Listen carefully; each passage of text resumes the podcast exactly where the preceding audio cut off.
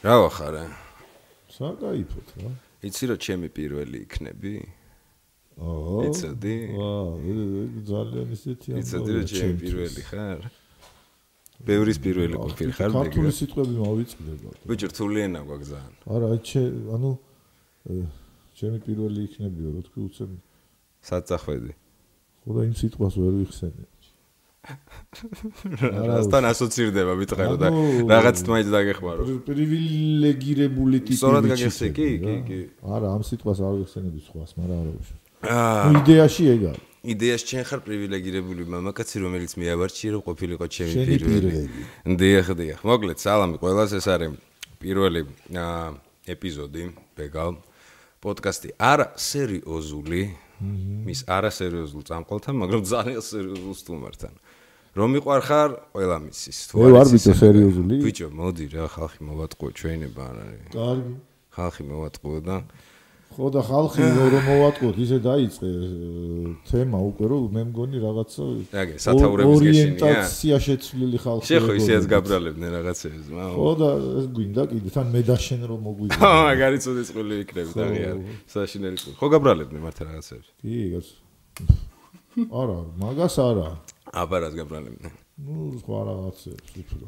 აი ორიენტაციას ბასიანის თემაზეა ბაზარი. აუ მახსოვს, მაგაზე კიდე ვილაპარაკეთ. შენ შენ რო ინტერვიუს მიცემის მასტერი ხარ, მაგაზე კიდე ცალკე ვილაპარაკეთ. მაგარი მასტერი რო ვარ და ის ჟურნალისტების მაგარი რო იყენებენ ჩემ ნათქვამებს. კი, კი, მაგას დაგა მასტერ კლასებს, იმიტომ რანაირად ახერხებ რომ ყოველი შენ ინტერვიუს მე ისე რაღაცა ისეთი ხდება რომ ხო, ბიჭო, ალა ალალიკაცი ვარ. ალალიკაცი ხარ, ვიცი.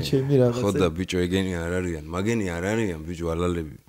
მაგენი არ არიან, მაგათ უნდა უკონტროლო ყოველი სიტყვა, ბიჭო. მაგენი და მაგისანამ დავამუღამე, მივიღე ჩემი. გავიდა ამასობაში დრო, ბიჭო. თეატრი მოგვენატრა. აუ, მაგრად, არ მოგენატრა. ერთი წელი მაგრად, რა ერთი წელი გავიდა. თეატრის მომენტად თქვენც მომენატრეთ, თუ რაღაცა პარტნიორები, ჯიგრები და სცენა და მაყურებელი გიჟები გავართ. ანუ შეიძლება იცი, რას გიხსნა. ვიცი.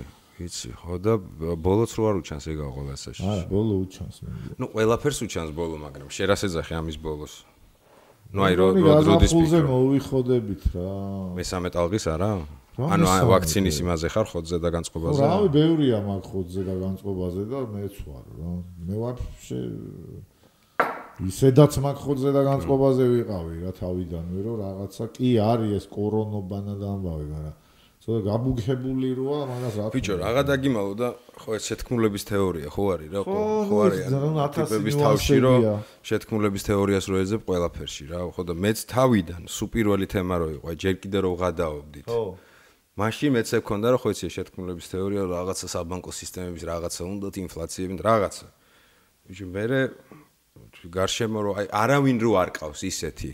ხვდები რომ აი ესეთი კითხვა რო ჩდება რომ შენ ყავს ვინმე ძმაო ვინც აი დაავად და პასუხი რო გაქვს რომ არა ხო და მოგონილია. არა ეგ სისულელი ხო და აი ეგ ეგ ტალღა რო გადაგორდა და უკვე რო გავჩდით ის თაობა რომელიც ხო ვიძახდით რომ კი მე ვარ. ან ხო მე მე ან რაღაცა და უკვე ბერს დაემართა. მე მე მაგრა დავშინდი რა. ერთი პერიოდი მართლა პირველი ტალღის დროს რაოდო პარადოქსულიც არ უნდა იყოს. ეხლა ამ ბოლოს სანამ ჩაკეტვები იქნებოდა ხო პიკში იყო რაღაც ასული და უფრო გასული ვიყავით რა ხალხი გარეთ. და გახსოვს თავიდან როგორ იყო 6 ადამიანი რო იყო გარდაცვლილი და სახლებში ჩაკეტვები დავა. უფრო მკაცრად რო ვიცავდით რა ამ ყველა. სუსუ პირველი ტალღა რა, მეორე მესამე თვეს, როდესაც აი ტუალეტის გაღალდის თუ ის რიგები რო იყო და საჭმლის რიგები და პირველი კომენდანტი შემოღება და რაღაცები. ანუ აი მაგ დროს იცი როგორი დაშინებული ვიყავი? ვაი მე შენ არ ვიცი და მე ძალიან ისე ლაითად გადავაგორეს იმართლე გითხრა მაგ ფსიქოლოგიურად რა. და მე ვერა. ხო არა მე ვერა ვერა ზოგმა ისე ზოგმა ასე მაგრამ რა არის იცი ძალიან ბევრმა ხო ძალიან ბევრის ფსიქოლოგიაზე იმოქმედა სხვათა შორის და ეხლა მეორე რო ტალღა რო დაიწყეს მეორე ტალღაზე საუბარი რო იქნება მეორე ტალღა და რა სანამ დაიწყება ეს მეორე ხო ხო შემზადება ნიადაგი შემზადებები რო აუ იქ იზმენები წავიდა და სასტავები კაროჩი რომ უყურებდი ძალიან შეშინდნენ წინასწარ. იმ პირველი გამომდინარე ბიჭო მანდ რაც იცი რატო იყო ეგ შიშის ფაქტორი რომ პირველზე ეს ბანკების თემა ხო გახსოვს? სამი თვე რომ ნუ რაღაცა გადავადების თუმცა მაგაზეც გეტყვი რომ რა როგორ ნანოფიცი რომ გადავავადე ხა ბონუსად ზემოდა რომ დამირტყეს ვაფშე არ ველოდი რა რაღაცა წინასწარ შემქონდა და ბონუსად מחარა სოლო ჯიგრები ხართ ძალიან დიდი მადლობა რომ ბონუსად מחარეთ და იქ ხო ის რო გეუნებიან ა არიწოდით აი იქ უნდა შეხვიდე აი მღილაკს დააჭირო როდესაც არასოდეს არ დააწებოდა ეს შრიფტით რომელიც არამეულად წერია აი ეს უნდა წაგეკითხა მე აი ხო ხდება აღმოაჩინე რომ უი 1000 დოლარი კიდემა გადასახდები. და გაგოინდეს რა. მაგრა დამაგოინდეს. ბევრი, ბევრი ძალიან. ხო და პირველად რომ შევშინდით ეს ნიღბების თემა ხო იყო დეფიციტში რა. რა ვქენი იცი? მაი მარკეტზე შევედი ეს აგონიაში ხდება რა. ეს აფექტი გრძელდება მომთ ერთი დღე წამ. და მაი მარკეტზე ვეძებ სერიოზულ ნიღაბს. ანუ განა ამ ქაღალ ანუ აი ნიღაბი მინდა და ტიპისგან ვიყიდე ეგეთ არის სტუდიაში სადღაც მე განახი. იცი რომელი ვიყიდე ატომური რეაქტორის გაჟონვას რო უძლებს. ხო იცი ანუ ტიპი რომ აძლევს 300 ლარი მივეცი და რა გინდაო ეს ტიპი მეკითხება? რა თვითონ ქაღალდით არის თუ რაღაცა და მე პროტივაგაზი და სტალკერი ვარ რა შეულებრივი და რა გინდაო? მე ვთქვი კორონაა ძმაო ხო დამიცავს ეს კორონასგან. კორონასგან კი არა ატომა რო გაჟონვას ვაფშე ატომური რეაქტორი ვაფეთე ვაფშე დაგიცავს.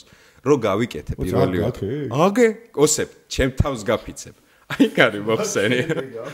ეხა ეხა უყურე რა ვიყიდე და წარმომიდგინე მაღაზიაში რომ ამით შევედი. დარტოიდერი ვითვესმოდა ჩემი ხვა. აი ესე რომ სუთქავ. მაღაზე გამახსენდა ბიჭო რა იცი ეხა კაი კორონობია და რაღაც გაჭირვების პერიოდზე ჩემ ძმაკაც ხო იცნობ ყბას რო ეძახით. ე მაგას კონდა 90 წელებში შუქები და რა ეს რა არის? მანახე. აი ეს უნდა ქონო და მაშინ იყოს. შეხედე ბიჭო, რითი გა მოძრაობდი? 2 საათი. 2 საათი ხარ რა. შეხედე ბიჭო, ამას რო გაიკეთებ, აი ნამდვილი დარტოიდა. ამას შეხედე. ვაიმეჩი. გაგიჟდები. ხო და გითხრა და ტიპს სახში რა ქონდა, იცი დაყენებული? რატო? მეტროპოლიტენის ზარი ქონდა კარზე.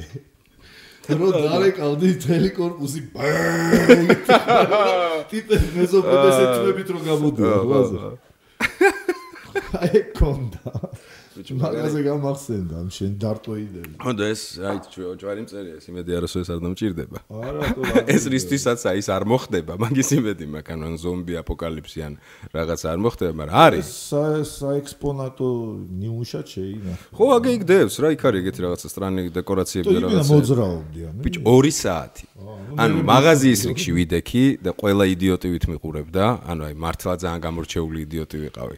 მე მაღაზიაში შევედი არ ესმოდა რას ვეუბნე ვეუბნებოდი ორი კვერცხი. ესე ის ორი კვერცხი და ეს გოგო მიყურე ორი კვერცხი და ბოლოს ბრუნვა მეთქი არ შეიძლება ჯანდაბას თუ რა. აა ჩვენ უმრები არიან ასე ბიჯო კიდე ხა აი კორონას თემასო თავი გავანებოთ ასე თუ ისე მოიცა მოიცა კორონას თემას ჯერ არ გავანებოთ რაღაც არ გავანებოთ გამო ხო შეიძლება რომ რაღაცა თავის თავად რაც გაგიხარდები ხო ეხლა რა მინდა ის ფსიქოლოგიურ ამდებზე რო იყო რა წეღან საუბარი რომ აი ისე როგორი მოქმედა ზოგზე ნაკლებად ზოგზე მეტად ხო ამან მე რო აკვირდები ყველაზე მეტად იმოქმედა ამ ფსიქოლოგიურ მომენტმა პანდემიის კორონის კომენდანტის საათის ჩაკეტვის ან ყველაფრის ერთად. ახალგაზრდებს ეტო. მაგალითად ანუ რას მაგალითად თაობაზე არის 25 20 მაგ ასაკის სასტავზე უფრო მეტად იმოქმედა ფსიქოლოგიურად ვიდრე თქვათ უფრო აქეთ ჩემსკენ იმ ანუ იმ ადამიანებს რომელიც იდეაში რისკ ზონაში არ შედიოდნენ უფრო იმოქმედა აბა.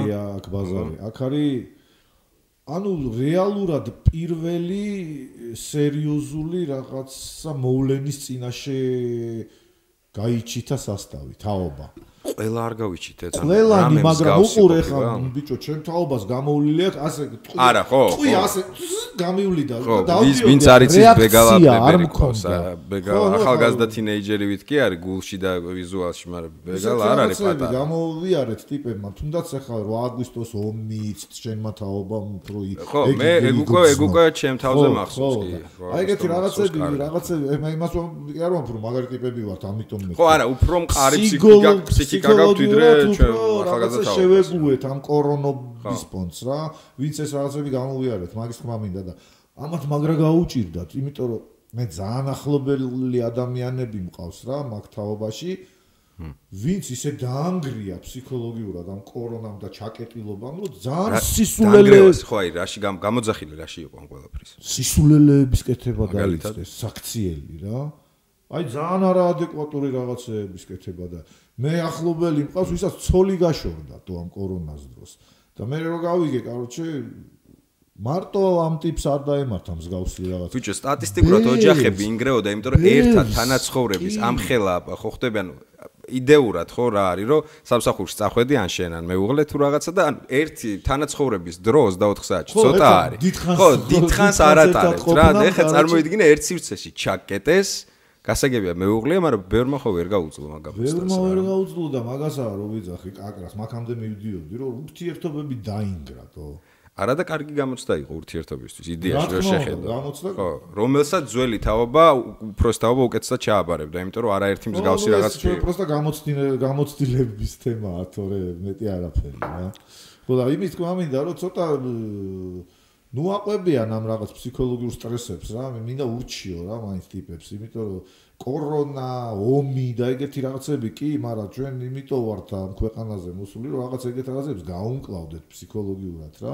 ყოველ შემთხვევაში ვეცადოთ მაინც, რომ ამას შევებრძოლოთ რა, ჩვენი არსით თუ შეგნებით თუ რაღაცით და ყვები ამ პანიკას და იმის ის რო გითრევს რაღაცა უფრო დამღუყველი პონტია ეგ და ну ფაქტით სახეზეა ხო ურთიერთობები დაინგრა და რაღაც აგევ ახსნა ხო და მე ეგ ეგ ეგ მომენტი რაღაც მომენტში უფრო მაგან უფრო შემაწუხა ვიდრე იმან რომ კორონა დამემართა და გრიპი გადავიტანე თუ რაღაცა მან ნათალმა უნდა ეგეც ახლა ესეთ თემა ვიღაცები გარდაიცვალნენ და ბევრი ძალიან ბევრი ბევრი ბევრი ნაცნობი და აა რა რას ყველა სუდია ხო? ნუ ასეა თუ ისეა ნუ რაღაცა გამოცდილების მომენტი კი არის ამაში მაგრამ არ მინდა ეს ცუდი გამოს კაი გამოცდილებით რო გავიდეთ ფონს არ შეიძლება. ბიჭო ყველაფერში მოყვები ერთადერთი სიშიში მაქვს იცი რომ ძალიან ჭკვიანი ტვინები რა ჩვენზე ბევრა ჭკვიანი ტვინები სოფლიოსი ესეთ პროგნოზს აკეთებენ რომ აფში ესე შეიცვლება აწი ყველაფერი რა. ეს რაც ეხა ჩვენთვის შეზღუდვები არის ხო ხტები ეს პირბადე რაღაცა. ხო ეს იქნება ჩვეულებრივი აწი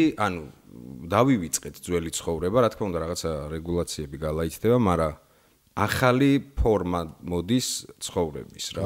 აი ეგ მაშინებს ეს თუ სისტემატიურ სახეს მიიღებს რომ ეს ბრძოლა ეხა არ პირველი არ არის ხო ხდები რაღაცა შავი ჭირიდან მოყოლებული სარსებიც და ასე შემდეგ. მაგრამ ეს ბრძოლა თუ იყო ასლეულში 1 ასლეულში 2 თუ ეხა სისტემატიურ სახეს მიიღებს ანუ ეხლა ნახე ეს მეორე კორონა ახალი ინგლისში. რაღაცას არ დღეს ნახე თავარზე იყო თუ რუსთავზე არ მახსოვს ახალი კორონა მუტირებული ანუ ამის მთელი მინუსი ხო ის არის რომ მუტაციას განიცდის რა ანუ ადამიანის უჯრედში შედის და თუ აჯობა და მუტირება განიცა და ეს ნიშნავს რომ შენი ეს ვაქცინა რომელიც ამდენი ხანი იწვალე ნულდება ანუ თავიდან ეხა ამ ახალზე უნდა დაიწყონ ახალი გამოკვლევები. ჩაიკეტა ინგლისი მთლიანად დღეს იყო პრემიერის გამოსვლა 20000 კაცია დაავადებული და მინუსი ყველაზე დიდი რა არის? 70%-ით უფრო სწრაფად ხდება ინფიცირება ვიდრე ამ კორონათი 19-ით მაგრამ პლუსი ის არის რომ ესეთი ძლიერი ჯერჯერობით კვლევებმა რაცა ჩვენ ჯერჯერობით არ არისო. ავსტრალიაში ნახეს კერა, ერთი ის გაგვიმართე, ხა გვიმართლებს იმაბავში, რომ იმ პირველ ტალღებთან შედარებით ეხა ჩაკეტილები ვართ, ხვდები და იმის რომ gare gare ფაქტორიდან შემოვიდეს. არ არის, თორე ეს შენი რაღაცა ვაქცინა ნიშნავს, რომ ნუ კაი, გავიკეთეთ, მაგრამ კიდე ახალი მოდის და მე იმას კიდე ახალი რომ მოყვეს. ხო ხვდები, ჩინეთში გახსოვს რა სჭამდნენ ეს ჯიგრები და კი მეც ხვდაბედნიერებად ეგ ამ ხო ანუ მე და შეგავიარეთ ეგ ამბავი ხო რაღაცები რო იქ შევიზილეთ და ხო. ეგ ეგეთი რამე იგეს წაწყდი ეგეთ ბაზარს. ქუჩაში ხო გახსოვს ისინი რო რაღაცა დახლებივით? რო ყარდა. ო ღამე გახსოვს. რო ყარდა ხო გახსოვს. მაგრამ იქ ყველაზე უცნაური რაც ნახე ნუ ის იყო რა რაღაცა ზღვის პროდუქტები ჭხირებზე ხო გახსოვს უცნაური. რა გავსინჯეთ მე დაში რა ო რა გავსინჯეთ არ მახსოვს ზღვის პროდუქტი იყო. მედიები იყო. ხო, ნუ მედია იყო. ო, თუ მედია. და თურმე ამ უხანში, კაროჩე, რაც დედამ დაწყებლა, ყველაფერს ხო ჭამენ. ანუ აი ეს პანგა რაღაცა ქვია რა და ამავიწდა საიდანაც იდეაში ეს პირველი ესენი მოდის რა. პირველი დაავადების წყაროები რა, ეს რაღაცა სადაც ანტისანიტარია, ეს ხო იდეალური წყაროა რა, ანუ სად ჩდება ვირუსი? ვირუსი ჩდება ის ადგილას, სადაც არის ანტისანიტარია რა. ანუ აი ეს ხორცის ბაზრებისაც ეს ტყავი, ხორცი, ქონი, ბუზი, ეს ყველაფერი ირება ეგეთ ადგილებიდან ჩდება. უხანში წარმოიდგინე ახლა, ის ხო გახსნეს. ხო დაკეტეს ეს ყველაფერი და კიდე გახსნეს. ჩვენ ვიყავით მაგალითად. უხანში არა, არა, არა, ჩვენ ვიყავით 6 ქალაქში და უხანში საბედნიეროდ, მაგრამ ჩვენ გამოვასწარით 6 თვით რა სიძახი. ხო ჩვენ ჩამოვით როდი სექტემბერში, ამბავი ეთყდა მარტში. ო ეგრე ხო, თუ რაღაცა ეგრე. არა, არა, მაგრამ და ლაპარაკი რო იყო, რომ კიდევ წელს ხომ და ქონოდა თვენახევარი ო გასტროლი. აბო აუ, მაგრა არ მინდოდა, უაი, როგორ არ მინდოდა ის. მაგრამ იქ არაფერი აღარ არის პრინციპში და ხო და ვიღაცა შეჭამს კიდე რაღაცას და ან ვიღაცას და აი ისე ხა ინგლისში დაიწყება. საიდან გაჩნდა ახლა ეს აზე არა. ინგლისში დააფიქსირეს. ეხლა მე რა მაინტერესებს ციო კითხო აი ხა რაც ისაუბრე ხო წერა. ანუ რა სისტემატიურ სახეს მიიღებს ეს ყველაფერი და გახდება ჩვეულებრივი ცხოვრების წესი იმედი მაქვს არ ხო? ნუ ერთ-ერთი თეორია და სცენარი ეგეთი არის. სცენარი ეგეთია ხო და რას ემსახურება ეს სცენარი? აი შენი აზრით თო. რატო უნდა მოხდეს ეგრე? რო რა? უყურე სცენარი მგონია ის კი არ არის რომ რესტარტი გააკეთოს დედამიწამ თუ ეგ ხა რაღაცა ძალიან შორიდან და ძალიან ამ პაზლს თუ შორიდან შეხედავთ რისთვის ხდება და ვისი ჩანაფიქრია ეგრეთ შორს წაგუყვანს ლაპარაკი. ამბავი ის არის რომ მივედით იმ ეტაპზე რომ თურმე აღმოჩნდა რომ ჩემთვის პირადად ესეთი ისაა რა რომ ამ ხელა მსოფლიო ბიუჯეტი რომელიც ყველაზე მნიშვნელოვანი ტიპები რას მივხვდით რა? ანუ ყველაზე წარე რეალობა ჩვენთვის როგორც სიტყვაზე არტისტებისთვის და ობიექტური რეალობა რა რომ ყველაზე საჭირო ტიპები თურმე აღმოჩნდნენ ექიმები პირველ რიგში, პირველი არმია და მერე კურიერები. გლოვო? გლობო ვოლტი ვინც არის, ანუ კურიერ მიტანის სერვისი, ხო, ხდება, ანუ ყველაზე მნიშვნელოვანი ტიპები, მე მივხვდი რომ ჩემი პროფესია არის ფუფუნება, რომ ხო ხდება, ანუ არავითარ საჭიროებას, როგორც სამწუხაროდ, არავითარი საჭიროება ჩემთვის, როცა ესეთი კრიზისია, თორე სული სარკესი გასაგები ბჭყალებში ყველაფერი, მაგრამ აი ესე სიკვდილის სიცოცხლის ამბავი რო არის შენ ხარ ფუფუნება რომელიც იმ მომენტში არავის აღარ ჭირდება საერთოდ.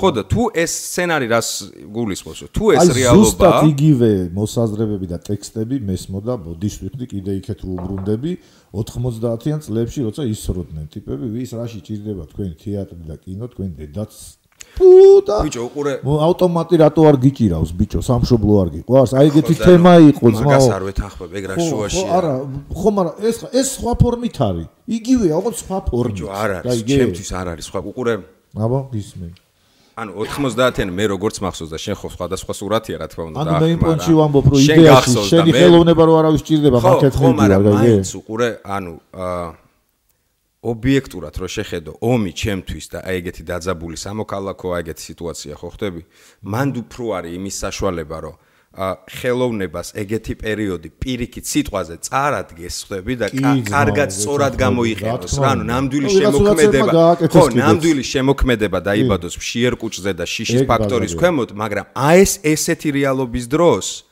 ფიზიკურად გონია რომ არ გეფიქრება შემოქმედებაზე ხდები ანუ იმდენად ну აი ბიჭო იარაღზე იქ ხვდები რომ იარაღის გეშინია რა. მიხვდი ანუ იცი რისი გეშინია იცი რას რომ მოგიშვერენ უნდა გაიწიო. ხო და აქ არის იცი აქ არ იცი ვერ ხედავ ხო, დედის გეშინია ძმის გეშინია. სხვა ფორმაა. ხო სხვა ფორმა. ორივე ძალიან დიდი ბოროტება კორონა იდეაში ხო, რა. აღმოჩნდა რომ უფრო დიდი ესეც ბოროტება. რაღაც პონჩი ომია აბა რა. ომია უღონდ ეს საკაცობრიობო თემა არის ხვდები? მასშტაბი ხო, დიდია ხო, მასშტაბი უფრო დიდია, რა მასშტაბი ბევრად დიდია უფრო ხვდები? ანუ მეორე მსოფლიო ომის დროსაც სიტყვაზე რა თუ არ ვწდები ჩერჩილის სიტყვები აი რომ რაღაცა ერთ-ერთი კრება იყო თუ რაღაცა რომელიღაცა გენერალმა უთხრა რომ თეატრები უნდა დაიკეტოს იმიტომ რომ რაღაცა ჩერჩილს რა რომ უნდა დაიკეტოს თეატრები ომია.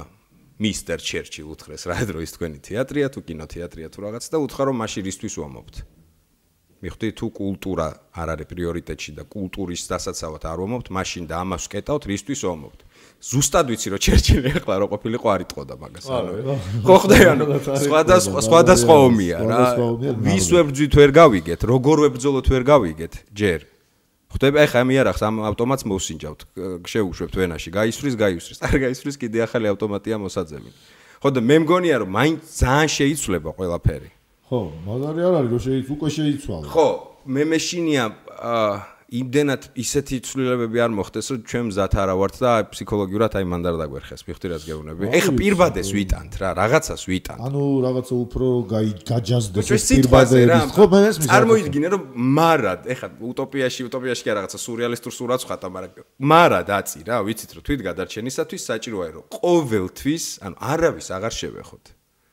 დედას ვერ მოეფერო, შულს ვერ მოეფერო, მეგობარს ხელი არ არასოდეს, ანუ მიხდი სხვადასხვა მაგ ვერსიაც იყო ვიღაცებმა ეს რომ მაკეტკენ მიყავთ ეგეთი რეალობაც ისეთი არის მაკეტკენ გამიზნულად მიყავთო რა დაჟე ეგეთი რაღაც ვერსიებიც გავი ვიღაც ტიპებს აი რა ცოტა ის ეს ხელის ჩამორთმევები და რაღაცები შვილომ გაკოცე და რაღაცები არაო არ იყოსო და რატო არ უნდა იყოს ეგ არ მე რა ყოველთვის როგორ მინდა ეს იგი მაინც ბოდის საიტკენ ისე გამოდის სექსიც აღარ იქნება. არა, რაღაცა ფორმას მოვიფიქრე. რა ფორმას ბლუთუზით, არ ვიცი. ნაუხრიტავთ თუ რა. ალბათ ხო ხდები, ან რაღაც ახალ პოზას მოიგონებენ. აზრი არა ვარ, მაგრამ ნუ მაქსიმალურად შემცირდება დისტანცია. ხო და არ ვიცი რა. ეს მის მეეგრამდე. არ ვიცი, მაგრამ ფაქტი რა არის, იცი?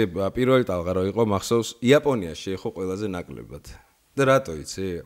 აა ხელის შემორთმევა ისედაც კულტურულ კულტურაში არ აქვს. ანუ შეხება იქითვლება ძალიან სხვა რაღაც, ანუ შორი დისტანცია. პირბადეები მათი სტილი არის ზოგადად, პირბადეები ცუდადიან, ხო ხდები ეს უკვე ცნობიერში აქვთ. აა იქ ეს სტერილიზაცია ყველაფრით, ანა ექსკავატორის სტერილიზაცია წრეს რო აკეთებს თვითონ. აი ხო ხდე ეს ყველაფერი რაც ეხა ჩვენ შემოვიღეთ რეგულაციები, იქ არის. იყო. იყო. კორონამდე. ხო ვერაფერს, ნუ რა კორონა, ეს ამბავიო.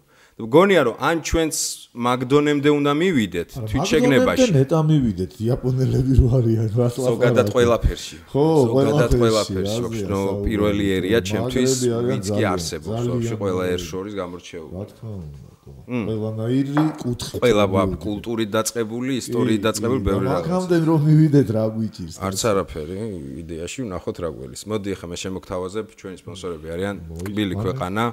და აი ესეთი გემრიო მიდი მიდი ასორტია ციტელი გადაიღე უგემრიელისთან ახალი წელი მოდის და მე პირადად მართლა ოჯახში სუ მომხმარებელი ვარ ამ კომპანიის და ბედნიერი ახალი წელი 2020 ყოფილიყოს ის წელი რომელიც არ გვემახსოვრება რა კაი სადღერძელო ამითი? ამინ ჯობია. ჩაის გადაარტყი აა ძმას ვენაცვალე.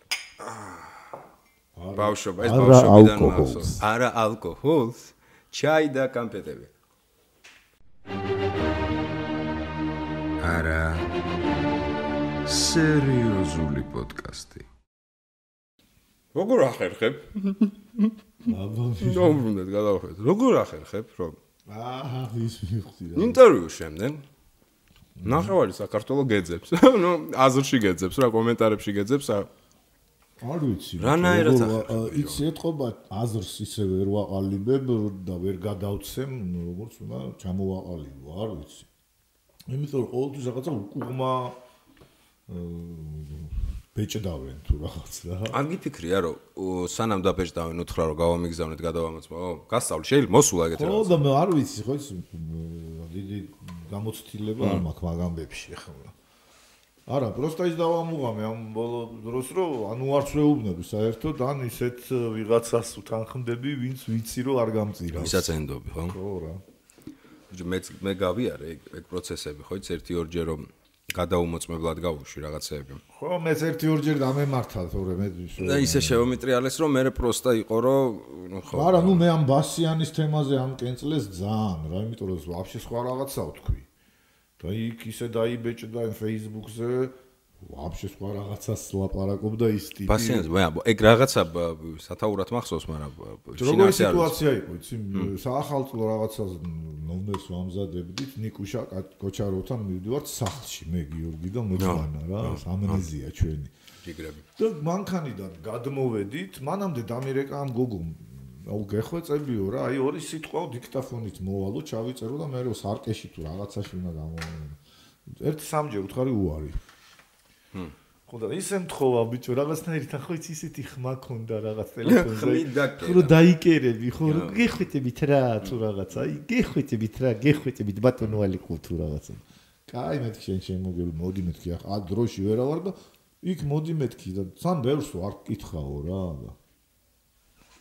მოვიდნენ კაკრას აი გიტარები გვა გადმოტანილი მაგრამ ავდივარ იქ საფში უნდა ავიდე მოდა მომძლევს ეს გოგო ამ თავისი დიქტოფონი და ასე მეკითხება და პასუხობ ესე რა თან ნახევრად რო ყურადღებას არ აქცევ რა და ქართულ ქალებზე მკითხა რა რაღაცა რა და პასიანი გიხსენა? მე ვახსენი, მე, მე ვახსენი, გავიჩალი, არ უნდა მეხსენებინა, ხო, ეს ვაჭე და კონკრეტებები არ მოსულა, მე ხო დავამუღამე რა.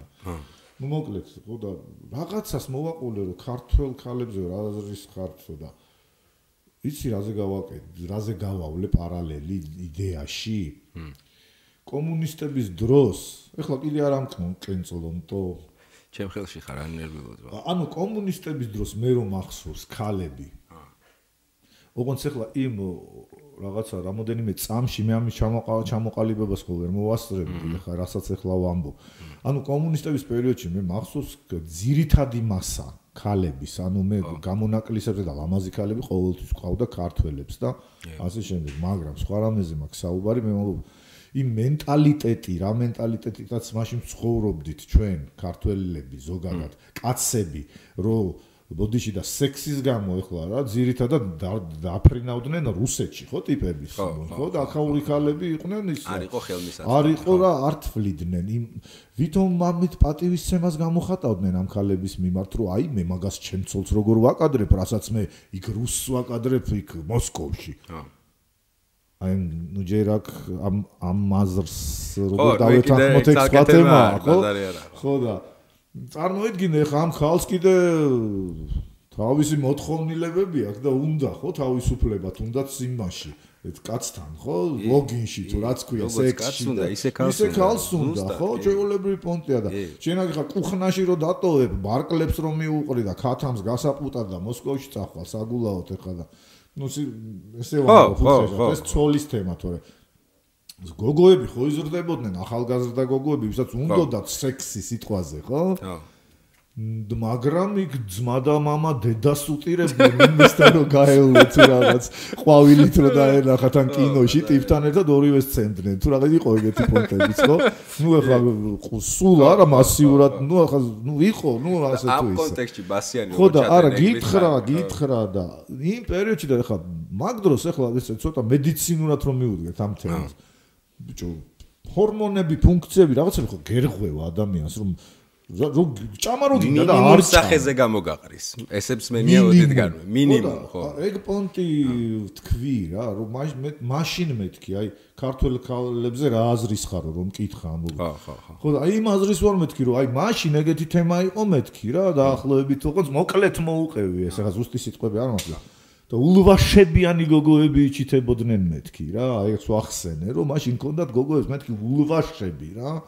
და რატო კონდათ იმიტომ რომ შეზღუდული რაღაცებს იკავებდნენ არ იყვნენ გახსნილი ტიპები. ხო ხო ხო ეგ არის არა იდეაში. აბა მე ეგ მგონია ძმაო თუ რაღაცა ზოგს ულვაში კონდა ზოგს წვერი და ზოგს ბაკენბარდები ძმაო ამის გამო ეხლა რა. და არ მისწორდებოდა ხო მაშინ ეგ მომენტი და დღეს მეთქი დღეს 21 საუკუნეში. კიდე ისეთები ხდება რომ აი ვითომ პრადვინუტები რო არიან ტიპშები ანუ ორი უკიდურესობა ერთი აკეთებენ ხო.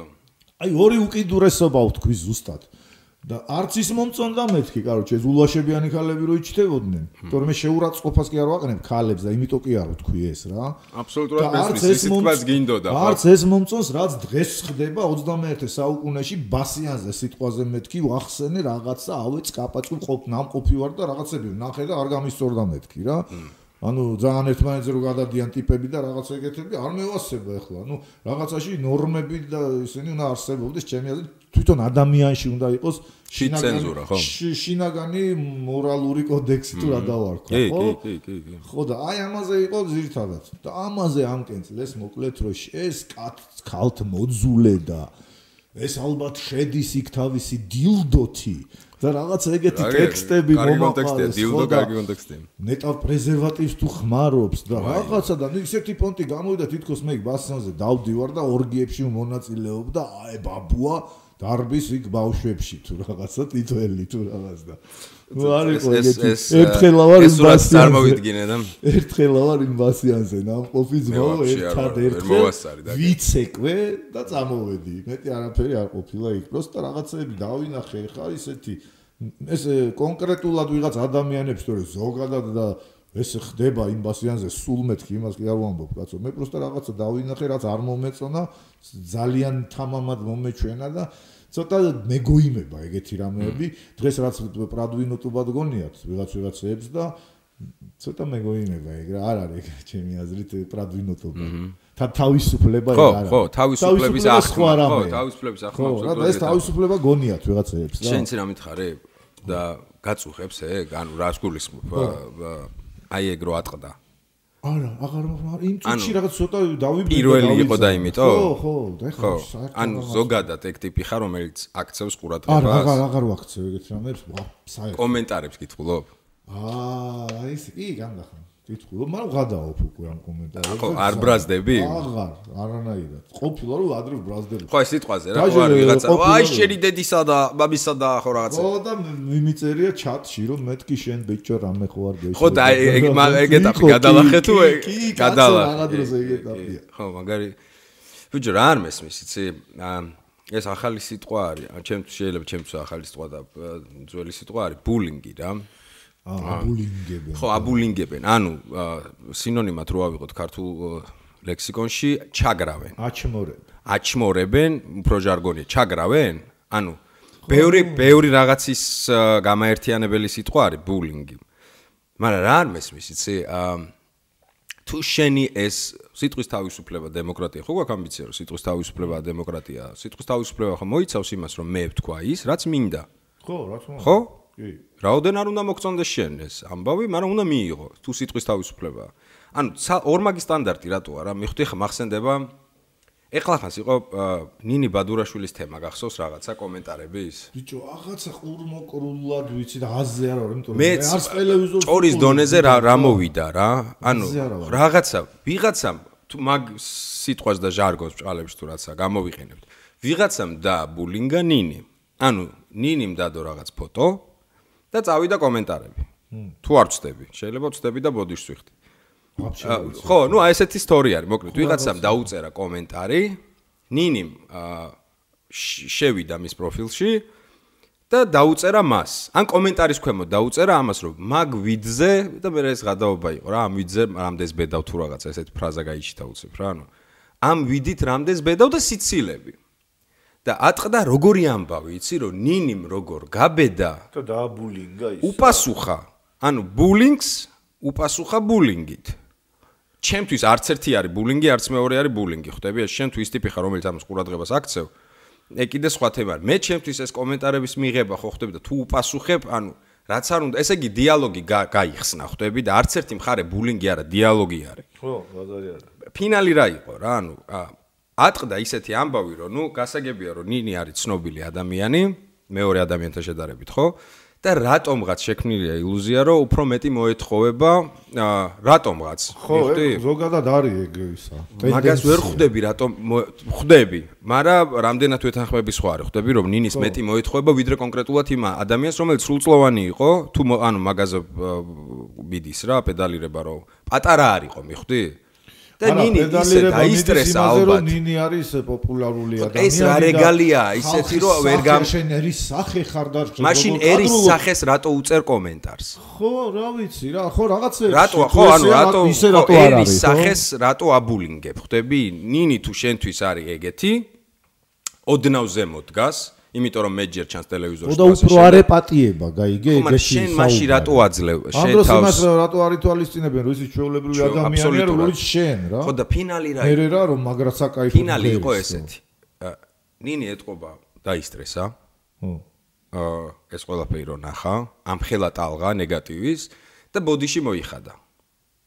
მიხდი იმ ის გოგოს ეძებდა. დაბულინგ დაბულინგ ანუ აჯობოდ ესე ვთქვა აჯობეს რა. აჯობეს კი დაბულინგ დაბულინგ ხო იმიტომ რომ გოგო ბოდიში მოიხადა იმიტომ რომ ხო ბოდიში მიხდი ხო რა ანუ ეძებდა იმ გოგოს იმ გოგომ დაბლოკა თუ რაღაცა და ვეღარ ანუ რისი თქმა მინდა ნინის რო ბოდიში არ მოეხადა. აჰა ანუ სუსტი წერტილი რო არეპოვნათ რაღაც ადამიანური კარგი ადამიანის ფაქტორის ხო ხდები რომ ვიკაი ადამიანია და დააჭირეს მაღაზე რა პედალირები რომ უი შენ როგორ გაბედე თუ რაღაცა ნინის რო ბოდიში არ მოეხადა.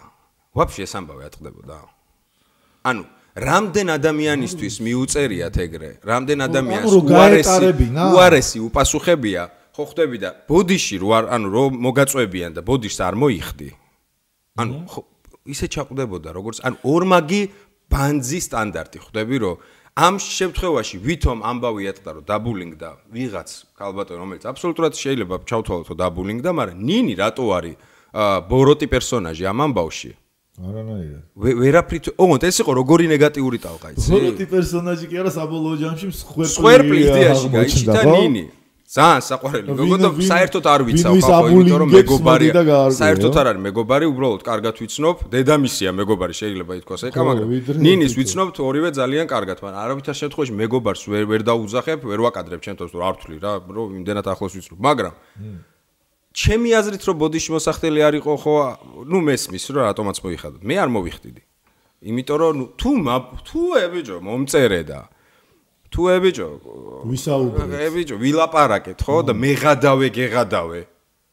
მიხდე ყველაფერი დღეს არის უკვე მორჩენილი იყო ყველაფერი არის დღეს მაღაზე აგებული. რა მე იყო რომ ესეთი მოსაზრება იცი რატო მოეთხოვებაო ნინის მეტიო იცი რატო მოეთხოვებაო? ვიღაცასთან ვიღაცა მითხრა რა რომ ძალიან ისეთი კაცრი მეორე მხარის დამცერ მე არ მინდა ვთქვა რომ ან ერთ მხარეს ვამართლებ ან მეორეს ვადანაშავ არც ერთი ჩემთვის ობიექტურად საერთოდ მნიშვნელობა არ აქვს ამ თემას მაგრამ ობიექტურად ნინის თვლი რომ უფრო მეტი მოხდა ამ თემაშისა და საერთოდ არ ეკუთვნოდა. ანუ ნინი არისო ისეთი გადაცემის სახეო პრაიმ შოუზია ლაპარაკი, რომელიც მორალის მატარებელიაო. მიხვდი ის ექვსეული თუ ხუთეული ჯიგრების ვინც იქ არიან, იმდენად მორალისტობენ. მიხვდი რაღაცა თემებზე, ანუ მორალს გიკითხავენ, რომ ეს ესე უნდა იყოს და ეს ესე არ უნდა იყოს. მე ჩემ ციტრებას ვახდე, ჩემი აზრი არ არის. ხო. რომ ესეთ ადამიანს, რომელიც მორალს გიკითხავს შენ 24 საათი, არ ეკადრება ამორალური საქციელი. ხვდები, აი ამ სოციუმში ვიხარშები ჩვენსა და ჩვენ არ გაცდიან ლაპარაკს ისე როგორც გიდა კონტექსტში. ვაფშე სხვა რაღაცას დაგიწერენ. ამიტომაც მე დიდი ხანია ინტერვიუ არავისთვის არ მიმიცია. საერთოდ არც ერთ გადაცემაში არ დავდივარ. იმიტომ რომ აი ყველაფერი მომბეზდა, ჯერგერთი მაგრად შემზისხდა 90% ტელევიზიების და მისი კონტენტის, რასაც აკეთებენ, ძალიან უგემოვნოა და არ მომწონს და არ მინდა რომ რამე რამეში ვასოცირდებოდი ამასთან ერთად. რამდენიმე ადამიანი ჩემი მეგობარია და უბრალოდ ხანდახან უარს ვერ ვეუბნები და სიამოვნებით მივდივარ, იმიტომ რომ ჩემ მეგობარს ჭირდება და მე მე ეგრე მესმის, მაგრამ აი ეს რაც ამ ყველაფერს მოყვება იმდენად შემზიზღდა ჟურნალ გაზეთებზე ხო ზედმეტია ლაპარაკი ჟურნალ გაზეთი თუ რაღაცა ანუ უკვე რისი მეშინია იცი ადამიანი რომ ერეკავს და ჟურნალისტი ვარო. იქვე მგონია რომ უკვე ჩართული აქვს იმიტომ რომ ეგ შემთხვევებიც ყოფილა ან არ მინდა ნახვამდის და მე რეიწერება მ უარი გვითხრა მკაცრად გვაგინა და ნიშას რა გაუკეთეს გომიაშვილს არიცი ნარო. ოპერაცია რო გაიკეთა თუ რაღაც. ხო, ხო, რაღაცა მძიმეთ როება, ხო. ხო და ტელეფონით დაუვეკავს რა ვიღაცას რო შეიძლება ინტერვიუ და აუ ვერჯერო ვერ ვარო კარგად. ფიზიკურად ხო ჯანმრთელად ვერ ვარო. ვერ ისე რაღაცაო და მოდი სხვა დროსო თუ ნუ ახლა ზუსტად არ მახსოვს როგორი. მოკლედ უარის პონჩი უთხრა რა და თურმე ტიპი იწერსე. ხო, მაგას გემო. მაგას გემო ვაფშე არავინ აღარ გეკითხება. კაცი, თო მკითხე მაინცო რომ აქვე ყნეფო. ვაფშე არავინ აღარ გეკითხება. ხო, არ არის ეგრე სტორი, რა ვიცი. ეგ უკვე ჟურნალისტობა არ არის, ეგ არის რაღაც პაპარაცობა თუ რა ქვია, მე არ ვიცი, ხო არის ჰიპოკრატეს ფიცი რა სიტყვაზე და სადღაა. არა, სიტყვაზე, ცნება ჰიპოკრატეს ფიცი და რო რო წავიკითხე ოდესღაც. გამოუშტერდი იმდენად მაგარი არის რა, ანუ იმდენად ხო კეთილ შობილურ ცნებას ეფუძნება და იმდენად მაგარ რაღაცეებს იცავს, ხო ხტები რომ აუ მე ვთქვი, ახლა მივხვდი რას ნიშნავს ჰიპოკრატეს ფიცი ქონდა დადებული და დაარღვია. მიხდი ანუ ექიმების ეს რაღაცა ა ბრონიჟილეტი კარგი გაგებით რა რომ ჰიპოკრატეს ფიციერ და ენდობი ბოლომდე შენს ექიმს თუ რაღაც ეს მესმოდა. და დარღვევა მე რატო ეს მკაცრად რატო განიკითხავდი და ეხა ვიცი უკვე. ჟურნალისტური ეთიკა რა არის? ანუ მე გონში არა ვარ ჟურნალისტური ანუ როგორ მივხვდე კარგი ჟურნალისტი და ცუდი ჟურნალისტი მართლა არ ვიცი, ანუ გულწრფელად მაინტერესებს, იმიტომ კარგი ჟურნალისტი თუ იმით იზომება, რომ ბერჯერ ჩანს ტელევიზორში, ბერ ეგრეა. თუ ობიექტურობით უნდა მიხვდე, რამდენად ობიექტური ტიპია მე თავისი მასალით მე რა. ალბათ. ბიჭო, ეს ობიექტურობაც ხო ძალიან სუბიექტურია. ხო და სუბიექტური როა იმ სუბიექტურიდან გამომდინარე რამდენად ობიექტურია. ჰიპოკრატეს ფიჩი როგორც არის რა, ეს რაღაცა მეებად, პუნქტებად, სიტყვაზე. ხო არის რომ რაღაცა ჟურნალისტი მაშინ არის კარგი ჟურნალისტი თუ მაშინ დაბეჭდავს ორჯერ გადაამოწმებს წყაროსო რა რაღაცა ეგრე ვიცი. მაგრამ ერთ წყაროს არ უნდა ენდო თუ რა. ხო ნუ ეს ეს ესე რა ზედაპირულად გაგებული. ხო და ჟურნალისტის ჰიპოკრატეს ფიცი რა ფიცი მაინტერესებს რა არის. ვის ვენდო მიხვდი რას გეუნები ანუ ექიმებს. სახიობის იცი? აა მსახიობს უნდა ტკიოდეს ეგა მსახიობს უნდა ტკიოდეს იდეაში ვიცი თორე ესეთი რამე ხო არ არსებობს. ხო არა ხო დაწერილი შეიძლება არსებობს და ჩვენ არ ვიცით მე არ ვიცი ეს ფრაზა ვიცი მსახიობს უნდა შიოდეს მსახიობს ვაფშე არ ვეთანხმებოდი არასოდეს მეზიზღებოდა ეგ ფრაზა და მშველელი არ მოდიოდეს რუსულად იყო театр начинается с вешал. С вешалки, да. კი, კი, კი, კი, კი, კი. მაგრამ კიდე მას ეგ ხო რიტუალს უკავშირდებოდა რა თეატრში წასვლის რიტუალს. ჩვენ არ გვაქვს ჰიპოკრატეს ფიცი. ხო რა. მსგავსი, ანალოგია. მსახიობს ფიცი არ ჭირდება. ჩემი აზრით. კი, ჩვენ მე მგონი ფიცი არ გჭირდება. ხო და ჟურნალისტი ჭირდება. სხვის ცხოვრებაში რო იქეკები გჭირდება. სხვის სულში რო იქეკები არ გჭირდება. მიხდი ის შენით მოდის ფულს იხდის რომ შენ მის სულში იქეკო რამდენად გამოგდის ეგ სხვა თემა არის მაგრამ ფუნქცია ხო ეგ გვაქვს რომ მის სულში ხილები უნდა ვაფათუროთ რა მიხდი რამდენად გამოგვივა სხვა ჟურნალისტებს ვეღარ ვენდობი ძმაო ვეგა ვეღარ ვენდობი ჰიპოკრატეს ფიცი სანამ არ დაიდება ვერ ვენდობი დაიდოს ჟურნალისტური ეთიკა ან მე გაუნათლებელ ადამიანს ხო ამიხსენით რა არის ეთიკა ჟურნალისტური კაი ეხლა აი ჩვენ ხო არ ვიცით და შენ ესეთი შეკითხვა დასვი რომ ამიხსენით ვინმე. ხო. ეხლა შეიძლება ამაზეც მაგარი ავიკენცლოთ ჩვენ. ვაფშე არ მაინდა მართლა ანუ გულწრფელად ძალიან ბევრი მეგობარი ჟურნალისტი ყავს ორივეს. ძალიან ბევრი ანუ და ძალიან წარმატებული მეგობრებო. აი ეს ხო მიხვდით რის თქმაც მინდა ჰიპოკრატეს ფიცისნაირი მოდელი თუ აქვს ჟურნალისტებს რამე ეთიკის აი რასაც გულისხმობთ ხოლმე. მართლა გულწრფელად მაინტერესებს რომ ვიცოდე რა ანუ რომ რა ფორმულებისგან შედგება. არავითარ შემთხვევაში ეს არ იყო ბულინგი. არანაირი ბულინგი. ნამდვილად არ იყო ბულინგი, გეფიცებით. ძალიან პატივს გცემთ. თუ ეს ბულინგია, მაშინ ისიც ბულინგია. მაშინ ისიც ბულინგია, თავი გამანებთ. თქვენ რასაც გვიკეთებთ. ყველაფერი ბულინგია, თავი გამანებთ. სათაურებიდან გაწყებული, სათაურად რომ აი ისეთ ფრაზას რომ დაკი კონტექსტიდან რომ მოგელიჯავს. რაღაცას, კი, ჯიგარი, კი.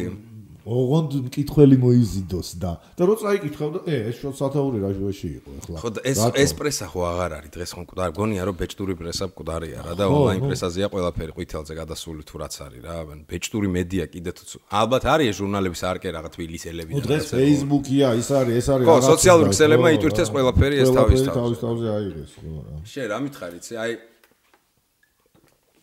მე გიცნობ შენ რამდენი წელია 15 წელია თეატრში ვარ მოვედი 18 წელს რო ვიყავი, ახლა ვარ 32-ის. 14, ხო, მე 15 წელი დაიწყო, აბა. გაგეზარდე თვალსა და ხელშუა. 18 წელს ვიყავი რომ მოვედი. ე, როგორ მახსოვს ეგ. პატარა ჯორიკა რომ მოვიდა. ხო და ბეგალა. რო დაუძმაკაც. კი, კი, ხო და მაგის მინდოდა რომ ბეგალა არის ადამიანი, რომელსაც აა ძალიან ადვილად შევედი მასთან კონტაქტში მეგობრებო, რამდენიმე უფროს, ანუ აი ესე უფროსთაობასთან რა და ამიხსნეს რა იყო თეატრის შიგნიდან. და ამისთვის მადლობელი ვარ. ხსენი კაცურიაში. კი, კი, კი, დაწყებული იქიდან რომ არ უნდა დაждდება რეჟისორის რიგში, იმიტომ რომ არ შეიძლება. აი ესეთი დეტალები, რომელიც მე პრაქტიკაში უნდა გამევლო, თქვენი დამსახურებით ამას გავდიოდი, რისთვისაც მადლობელი ვარ და ვთვლი თუ რაღაცა მსახიობი მქვია, როგორიც მქვია, ეს თქვენი დამსახურება ბევრი ადამიანის ვინც იქ ხართ. ეს ყოველგვარი პირფერობის garaში. და ნუ ანანას და დოის რო თავი გავანებოთ რა, არტისტებზე რო ვისაუბროთ, რომ გამზრდელები კიდე სხვა თემა არის, ხო? ხო. კულისების სასტავი. კულისების სასტავი. ხო და מחსოვ ხარ და როგორ ნიჭიერ ადამიანად ეს ვიჟ რა მიტყდება იცი აქრომიზი ხარ რა შენ ზურგს უკან ისე გაკებ ხოლმე ალბათ ლოხაგეც ხო არა არა სადღა სად მივდივარ მინდა ანუ უყურე ბეგალა ჩემთვის იყო და ხარ ერთ-ერთი ყველაზე გამორჩეული წარმომადგენელი მის თაობაში. ერთ-ერთი ყველაზე იმიტომ რომ უნიკუმი არის და მოკლედ ბევრი რაღაც თვისების გამო რომელიც მსახიობს ყველას ერთად ძალიან იშვიათად აქვს ყველა ეს ერთი თვისება რა. ხო და ბიჭო სიბე შეიძლება მე არ ვიცი შენი წარსული ჩემხელა რო იყავი ეგ ბიოგრაფია და რამეს მაზავ აი ამ სიბერეში რომ მოგეწია ამ ხელა პოპულარობა რა. ხო. მაგაზე ვიდა გელაპარაკობ აი სიბერეში მოწეული რა აი რამ დუდუ როდი შეიქმნა? 1-5 წლის წინ? პატპიისად მოდი ესე ვთქვა პატპიისად ხო რა. 50-მდე ну ხო ნახევარი საუკუნის რო იყავი? ნახევარი საუკუნის რო იყავი გახდი პოპულარნი. პოპულარნი. თან ხო არის პროსტა პოპულარნი. ყურე მე ჩემთვის ძალიან ისეთი ცნება სიტყვა პოპულარული რა, ანუ ხო. ყველას ეშლება ცნობაჩი, ანუ ცნობადი სხვა რაღაცა არის, მილიონჯერ შეიძლება გამოჩნდეს ტელევიზორში და მაგრამ იყო ცნობადი და არის პოპულარული. ადამიანი რომელიც უყვართ. ანუ მისი საქმის შესრულების გამო რა საქმეც არ უნდა იყოს, ის ადამიანი უყვართ. ანუ დუდუ უყვართ. ხო, ეგ ვიგრძე. ეხლა აღარ ვიცი, მე პირდაპირ გეუნები, ხო, ანუ მე არ ვარ ის ტიპი, რომელიც ეხლა შეიძლება ანათემაზე გადამცენ, არ უყურებ, მე არ უყურებ ჩემი ცოლის დაქალებს.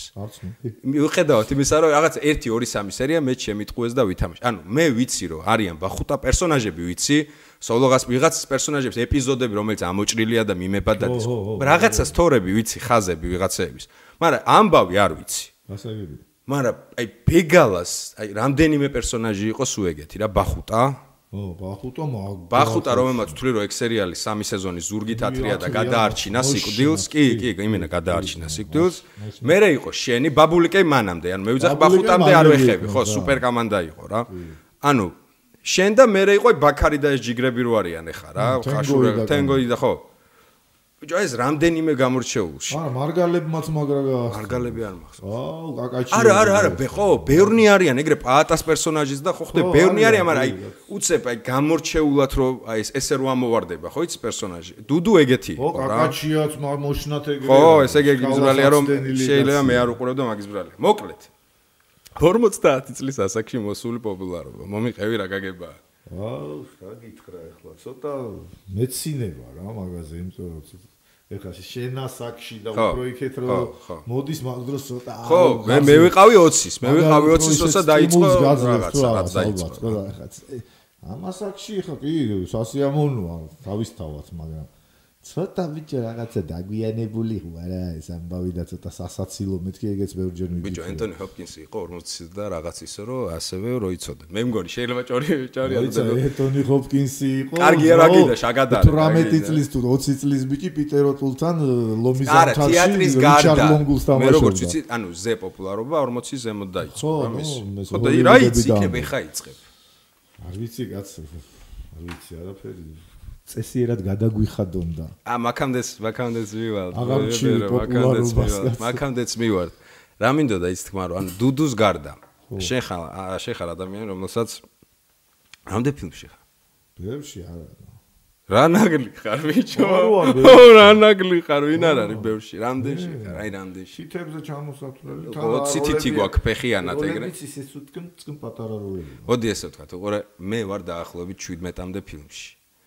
ა მაგრამ მაგდენში არ ვარ. არა, არა, უყურე, ფილმს ხო გააჩნია. უნდა. ფილმს გააჩნია. ანუ შენ ისეთ ფილმებში ხარ, ერთი საკმარისია, რომ ჩემი ეგეთი კიდე 1.17 რო ყოფილიყო, არ ა უკვე არ შევადარო, ნუ ახლა ხდები? სად სემიჩკა? მანგარინებში ვარ. უყურე, ჩემი 17 ფილმი, მაგის ფილმობა არ გაიშვა იქიდან ბევრის. მარტო ის არის საკმარისი, რომ შენ მთელი ცხოვრება შეგიძლია თქვა, რომ ერთადერთი ქართული ფილმი, როგორც მე ვიცი, შეიძლება წარსულში რამე იყო, არა, მის მერე ხო იყო კიდე რაღაც დიტო ცინცაძე. პირველი, მოდი ესე ვთქვა, პირველი იმის ნაწილი ხარ. ის არ ხარ, მასოკა არ ხარ. თავისთავად იმის ნაწილი ხარ, მაგრამ რამდენად როლზე იმუშავე, რამდენად მნიშვნელოვანი როლია ეს კაი, ქუჩის დღეები. ქუჩის დღეებს იგივე შემიძლია ვთქვა. ნუ უფრო უფრო ნაგლია. არა, მაგრამ მე პროსტო მართლა ვიძახი რომ მაგარ საკაიფო ჯიგარ რეჟისორებთან საოცარ მომიწია. რეჟისორ- რეჟისორებთან იმუშავ და საოცარ და კამანდასთან ერთად როგორ არტისტებს, ნუ ზურაზე კიდე ცალკე ვიტყვით რაღაცებს, ეგ ბედნიერება რო ვაფშე ზოგადად შენი კომა, კომა იყო. კომა. კი.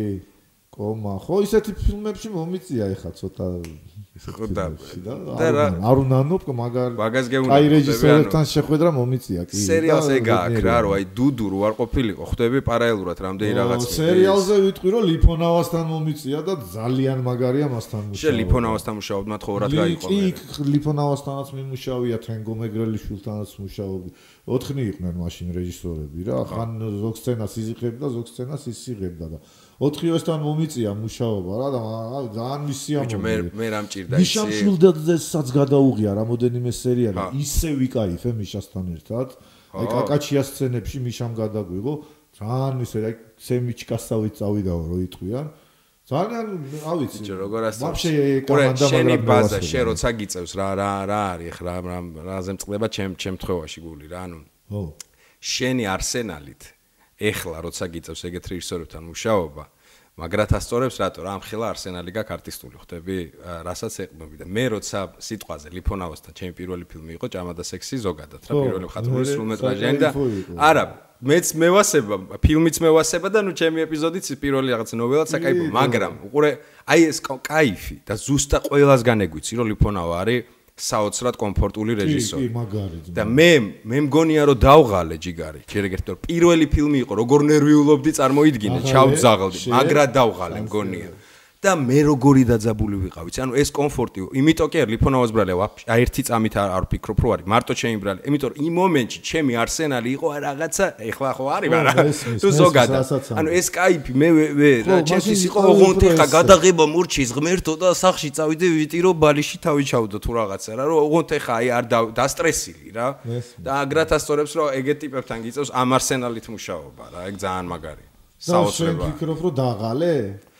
ბიჭო არა ხო ხდები ახლა რას გულისხმობ? რა ანუ ბატონო ბაბა ხო მიხდირი ისეთ თქვა მინდა ეხლა სიტყვაზე ეხლა რა არსენალიც მაქვს? მინიმუმ მე არ დავიღლები. ან მინიმუმ როგორი დამოკიდებულა მაქვს იცი? ქჩორტუ არ გამომივიდა არ გამომივიდა მაგის დედაც ვატი მყავს საუბარი და იმიტომ დაღლაზე არა არა მე ჩემთან ანუ არ ვიცი არ მახსოვს შეიძლება. რო შეხვდები კითხე. ხო ხო გეტყვის ვინ დაღალა ლიფონავა ედოს რო ყავდა თავს ბიჭო მის დღემში მის დღემში ტექსტი არ ვიცოდი აი აი მე ვის ვისუყვები ახლა მაგას. ღამე მომდიოდა ტექსტი და მივდიოდი ახლა ღამე ხოზე ხოზე ხა ცოტა ჩარტმა მიყვარს რაღაცა და ну არა ფრიზელ მდგომარეობაში ტექსტის სწავლა რა ვარია და მეთქი დილით წავიკითხავ დილით ერთი ორს რო გადავიკითხავდი მე პახმელიაზე ლუც მივწევდი ცოტას გადაღებაზე მივიდოდი ხას გადავიკითხავდი და კამერის წინ მავიწყდებოდა ყველაფერი საერთოდ და ну короче ერთხელ ну ერთხელ ისე გავაწამე კაცი რომ აი კედელს ლამის თავს ურწყავ და მართლსრული ამ სიტყვის მნიშვნელობით ეს როგორც ის აფექტურად აკეთებდა ბაცა ეს ეს ეს ტიპი რეჟისორი არ არის რო გიყვირის ვინა თუ? ლიფონა. არა, რა. არა, ხო, მეც ეგრე ვიცი და რა. რა, გიკვირს გა მაგარი აი ძმაკაცები იჩითები. ვაფშე იზაბები ეგ რაღაცებს, ზე ყვირილზე. რეჟისორი გიყვირის. გააჩნია ვისგან.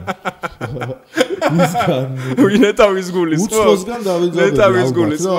უცხოს დავეძაბები ალბათ, მაგრამ ჩემიანი თუ არა, დოი თუ დამიყვირებს. აი, დოი, აი, დოის, დოის დაყვირებს. დოი თუ დამიყვირებს, ამ და ადამძაბავს ვიდეო. არა, ჯერ დოის დაყვირებულსაც აქ დიაპაზონი, მოდი მაგთან დავიწყოთ რა. ძალიან სხვადასხვანაირი ყვირილები აქვს დოის. მე უნდა ივიჩი. მე მოდი ისიც ვთქვათ, რომ დაუმსახურებელი ყვირილი ძალიან იშვიათია რომ რაღაცა ისე დაგიყვიროს ხო ხო ხტები რომ ღირსი არისო კი ეგრე არის ეგეც არის კი მაგრამ მე მაგრად ვიწაბები აუ აი აუ არა კაცო დოისთან არა. ყვირილზე ზოგადად. ნებისმიერ ისორთან ვისარაც მიმუშავია და იცი ჩემი ისტორიები ანუ ერთადერთი დოი არის და მანანა იმიტომ რომ ვერ აღვიქავ რეჟისორად მარტო ხტები, იმიტომ რომ იმდენად პატარაობიდან გამზარდეს, რომ კიდე სხვა პატივისცემა, სხვა სიყვარული და სხვა დამოკიდებულება მაქვს რა, მაგრამ მაინც ვიძაბები. ვინმე რომ იყვის? ხო, არ შეიძლება უთხრა, ბევრჯერ მისყორ და ხო იც მართალი ვარ ხარ და ვერაფერს რო რაღაცა რა, მაგრამ შენ ისე რო გისრულებს, ეგეც იცი როგორ გისრულებს რა, მე რო შენთვის რო არის კარგი ყველაფერი. მაგრამ რომ მიყვირიან, აი სხვა რეჟისორები რომ სამოდიან ხოლმე ჯიგრები ჩვენთან. ციკო, ციკო. ვიჭო, ციკო არ ყვირის. არა, ერთი ორჯერ კარგი ციკო. პატა ციკოლიაზეა საუბარი ჩვენი მეგობარი უნიჭიერესი რეჟისორი. აა რომელთანაც აგე ნახე რა არის აქ დარაჯი ხედა? დარაჯი დახატული ჩემი ძმა და მეგობარი პატას პანტიგონე და არა, პატას არ უყვირია, იყო იქ რამდენიმე რეჟისორი, რომელსაც ну აი მე ვიძმე ვიძაბები რა. ანუ მე ის ტიპია რომ რომელსაც უნდა უკურო. მე შემი მირჩევნია წყნარა დამელაპარაკო და იმ ლაპარაკში დამასხა უფრო გავიგე. ოდნავ თუ რაღაცეები მერთვება. პროტესტები. აი ბიჭი ხარ ჟორა ესე რო გითხარ ამიძაბა ხო? ანუ პროტესტები მერთვება რომ ნუ მიყვირი ხარ ხო ხდები. ისე მითხარი და გავიგებ თუ. არა მაგამ ბავშვი გაგვიმართლა. ვაფშე მაგრად გაგვიმართლა თეატრის ამბავში მაგაზე ხა არ დავიწყებ პირფერობას რეჟისორის ამბავში და დასის ამბავში. კი შეხო, ნუ ჩემთვის პირველი და უკანასკნელი თემა იყო. პრინციპში რა, ეხლა ძველ მუსკომედიას რას ვერჩი? მათ თავიანთი მუღამი ქონდათ კომუნისტების პერიოდში მართლა მაგრები იყვნენ და რაღაცა მაყურებელი სულ ყავდა და რაღაც, მაგრამ რა არის? წინთ ხოლმე გაიგე ძველებს ამას რო ვიძახი შენო ჩვენო არ გიყვარვართ და საერთოდ აი იმ იმის თემის არ იყოს ქალების თემის. ეთქობა ვერ გამოუც გადმოუცენ ჩვენ ბიჭო რო დაწერო? სანამ რამეს თქვი რომ დაწერო ხოლმე და გადახედო. ეგეთი რამების წერა არა სანამ რამეს იტყვი ვაფშე რომ დაწერო აა წინასწარ რომ დაწერო გამარჯობა სანამ. აი ახლა დავწერო ხო სწორად. გითხრა გითხრა და რისი თქმა მინდა იცი რომ კი ის მუსკომედია თავის დროზე თავის საქმეს აკეთებდა და ის კურკას ქორწილი და ბაბაჯანას ქოშები და რაღაცეები იმ ფორმაში რა ფორმაშიც იყო და მაშინდელი დრო იყო საკაიფოდ იჯდა იმ კონტექსტში თუ რაც ხო ბაზარია მაგრამ მოვიდა სხვა დრო 21 საუკუნე თუ რაღაცა მოვიდა ნუ ის მე ხა მაშინ არის 21 საუკუნე ჯერ მაგრამ. 20-ს მიწურული ხო. ხო ნუ აი სარდაფი ჭოლამრო სარდაფი და ასა და რაღაც ანდეგრაუნდული დვიჟენიები წამოვიდა და იგე რაღაც ჩარჩოების მსხრევები წავიდა სარდაფში სპექტაკლების ანახავად რო ჩავედი და ეს სულ სხვა ფორმის სპექტაკლები რო დავინახე ისე გამისწორდა და ისე გავივსე რაღაც ადრენალინით და უცებ მოვდივარ და აქ ბაწყალი ცივი წყალი თუ რაღაც ისე მე 19 საუკუნის მიწურულში რომ ბრუნდებოდი მაგრად ვისტრესებოდი რა ძმაო რა ეხლა იმათ კი უსწორდებოდა мама ჩემს და მის თაობას მისე ვინ კურკას კორტილს რო თამაშობდნენ მაგრამ ბიჭო მე მგონი ჩვენ ცეკრე ვიქნებით ერთი 20 ხო და არ უნდა ვიყოთ არ არის სწორი ეგა ჩვენ ეგ თუ ნაბიჯებს სწორად მისდევ ხო უნდა გაყვე რა დროს და მოვლენებს თუ რაც არის კარგო რატო უნდა დარჩე სადღაც რა ბიჭო ძნელია ალბათ ძნელი რატო ცხოვრება ხო ხო არა ცხოვრება სხვა თეატრის ენაზე აი აა რატოაც ნელ უყურე მე ჩემთვის დოის ხერხი რა და ხედვა აი რა მაპატი უძველეთ რამის რატო აძნელი სიტყვაზე მე თუ გავიზარდე ლედ ზეპელინგზე ბიტლზე როლინგ სტოუნზე ბიბი კინგზე ფრენკ ზაპაზე და ეგეთ გიჟებზე ხო სიტყვაზე ვიძახი დღეს დიდი кайფით შევდივარ თუნდაც ტიუზეს ადგა კორონის პონჩი აღარ აღარ არის და მინიმალს და ეგეთ მუსიკას, აი ძალიან кайფო. არა, შენ ხარ აგერევა, იცი, შენ ახკმა. შენ გერევა, ახკმა. და გაცემა. ხო, ანუ შენ აღქმა, შენ ანუ აღქმის ევოლუცია მიხვდი უფრო მარტივია. ხო. ვიდრე გაცემის.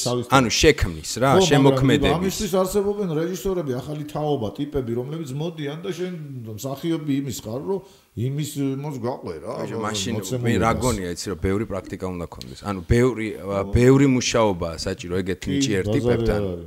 რომ მიხვდე რომ უი თეატრი განვითარდა. კი ბატონო. ჩვენ გაგვიმართლა მაგ პონჩი რა, რომ ექსპერიმენტის გარემოში ვცხოვრობ. ან ერთი უნდა ყავდეს, თქვა სიტყვაზე ერთი რეჟისორი ყავს, ისეთი ტიპი, რომელიც მეთა მას განიცდის რა. მეტამორფოზას ვაზარია. კი, კი, კი, კი. ხო ხტები. ხო და ეგ როგორი გამართლების თემა არის, ხო ხტები. მე ვთვლი რომ დოის დოის შეუძლია ეგეთი რამე კეთება ჩვენ გაგვიმართა საშუალებები თუ მიეცა ისე როგორც თვითონ უნდა ამის კეთება რა. ხო და საშუალებები სად გაჩერებული რატო არ საშუალებები ბიჭო როდის გადავა მივადექით ისე პრობლემა ისე პრობლემას მივადექით. ერთი მალე მიკრო გადახვალ რა არო შენ გონია ის ბოლომდე გექნება ყველაფრის საშუალო ის თვითონ შენობა რაც გაკეთება და ის რაც გაძლევს ხო მაგრამ სიტყვაზე სიტყვაზე რომ სპექტაკლში რო დაჭirdეს ის თვითფრინავი მინდა შემოფრი თვითფრინდეს და იჯდეს ჟორა თვითფრინავზე ცვეთში ნამდვილი თვითფრინავი ბიჭო გოჩა უნდა დაჩალიჩდეს რო გოჩა კი არა გოჩა კი არა ფულიან ფულიან ბიძები უნდა დაჩალიჩდეს უყურე ხო მაგრამ აი პოდკასტის ენაზე რო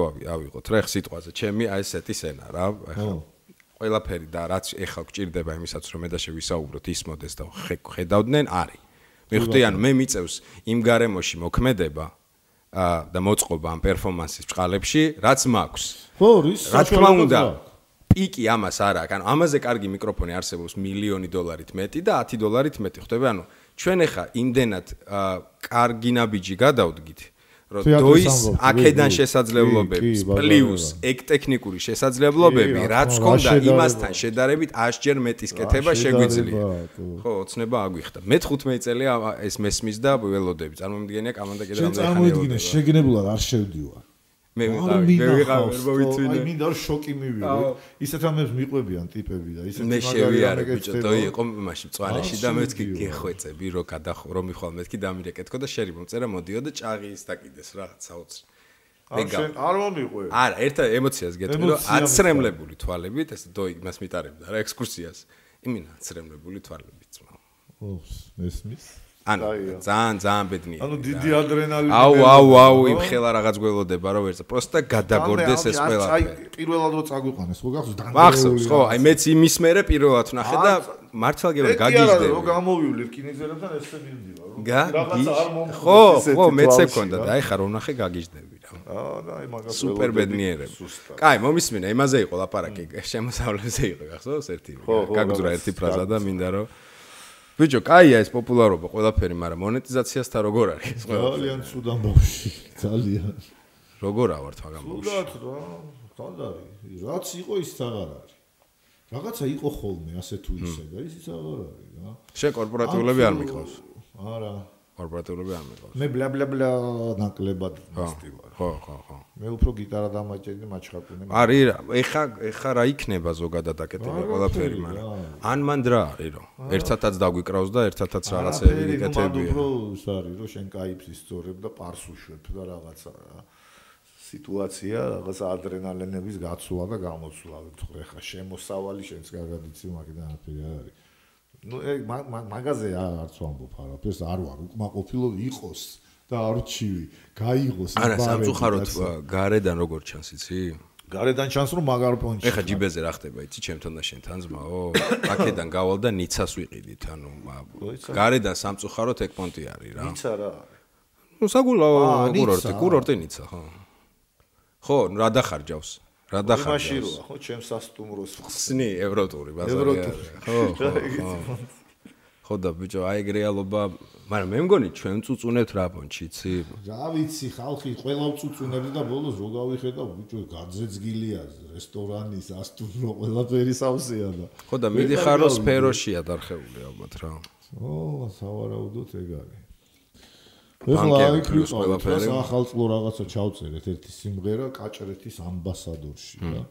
აი ხო წირი ვართ რომ არა გვაქვს ფული ხალხი შეერი ვართ რამე გაგავს. აი შენივრად არის სასტუმრო სავსეზე ხალხი არის? ყველაფერი. ბიჭო მე რა რა თემა მე მგონი ესეთი ტიპები ვართ ზოგადად სუწუნი გვიყვარს ხო ბიჭო არა ეგ ეგ რა ბევრი გვაქვს ეგეთი რაღაც თვისე მაგრამ გახსოვს ერთხელ ვიყავით მე და შენ კახასთან ვიყავით ბაკურაძესთან რა. ის კონდა ნო საღამო კონდა რა. ერთხელ თაშორს მითხრა ამას წინათ კიდე მოდითო რაღაც ახლებს ვაპირებ სიამოვნები დიდი მოკითხვა კახაბაკურაძეს და ზოგადად მოძრაობის თეატრს დიდი პატივი სემით. ჯიგრებს ჯიგრებს ძალიან ძალიან დიდი პატივი სემით. ხო და რაღაცაზე ლაპარაკობდით საოცარი ფოიე რო აქვს რა პიროსა საოცარი რაღაცა და კახა ამბობდა ესეთ ფრაზას ბატონი კახა იმედი არ მიწეს რომ ეს რაღაცა შენობით გადავედი აქედან შორიდან. აა რომ არ დავდივარო გადაცემებში სტუმრათო იმიტომ რომ მოდელიო ყველა ცივილურ ქვეყანაში ამაში გიხდიანო კი ეგრეა. გახსოვს ხო ეგ ლაპარაკი რა? კი ეგრეა. და მაშინ ესე მომხვდა ყურში რან მაშინ არ მესმოდა ეს რამდენიმე წლის ხდება და ფიქრობდი რომ ხომ არა ეს ხო იმისთვის ხდება რომ შენი ფასი აწიო ზოგადად რა. მაგრამ მე რო ვფიქრობდი რომ საწევ მაგფას ანუ სწორი ხო არ არის სწორი მიმართებაში ყველა ქვეყანაში უხდიან ტელევიზიაში მიწვეულს თუ მარს თუ ვიღაცას თულს.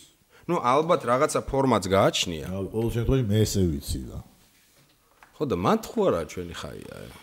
არა მარტო მან ბევრ რამეში მსგავს რაღაცებს ფას ხო არ დავიდოთ აი რა სიტყვა თუ ყველა ერთად გავაკეთებთ ყველა ერთად აქ არაფერს არ გააგრძნო ქვეყანაში. დაწყებული გილდია შმილდია და ამბავი ერთი წავა და იტყვის რომ ჩემი ფასი 500 ლარია და ამაზე ნაკლებად მე არც გაგიხმოვანებ სიტყვაზე ვამბობ და არც იმას ვიზაო რა რეკლამას გავაკეთებთ რაღაც. ანუ ვიწყებთ 500 ლარიდან ვაჭრობას თუ რაღაც სიტყვაზე ვამბობ ამ 500 ლარს რა თუ ამას ყველა არ გავაკეთებთ და ვიღაცა წავა და მე ჩუმად 50 მე 50-ად წამოვალ იმიტომ რომ ისე უჭირს რომ იმის მესმის ბაზარი არა ბაზარი არ არის ეხა კარტოფილი არა აქვს სახლში რომ ჭამოს ტიპმა თუ რაღაც და ხო და ეგ ხო ხდები რომ არარეალური ერთობა ხო და ეგ ხო და ერთი ერთი იდეით გაერთიანებული 1000 კაცი მოძებნა რაღაცა კონცეფციის თუ რაღაცის რომ ეს გამოსწორდეს. ვიღაცა ტიპ ტიპებს შეუძლიათ ამის გამოსწორება ეს გილდიის თემა ხო გახსოვს რაც იყო რა პროპკავშირების დაანავაროტებული ვერსია, ხო, ეს გილდია, რომელიც იცავს სახიობების რაღაცა ჰონორარებს, უფლებებს, გადასაღებ მოედანზე ასე შემდეგ. ხო, ადრე იყო პროპკავშირები ერქვა. ხო და იგივე მაგმიზეის გამო მგონია რომ ძალიან არარეალურია. რა შე რო 50 ლარად არ წახვალ, სიტყვაზე გეუბნები. ვიღაცა 30 ლარად წავა. ხო, მაგაში. და ვერ გვეშველება მაგამ. ხო და აი ეგ როგორ უნდა გამოსწორდეს თქო მაგას. ბიჭო. ალ ჩემი აზრით უნდა არსებობდეს რაღაც სპეციალური სამსახური ამის, რომელიც ამას გამოასწორებს. იმიტომ რომ რაღაცა დააბალანსო. ბიჭო, სამსახურო რაღაცა ხო უნდა იმ იმას როგორ მოთხოვს, რომ რატო გიჭირსო?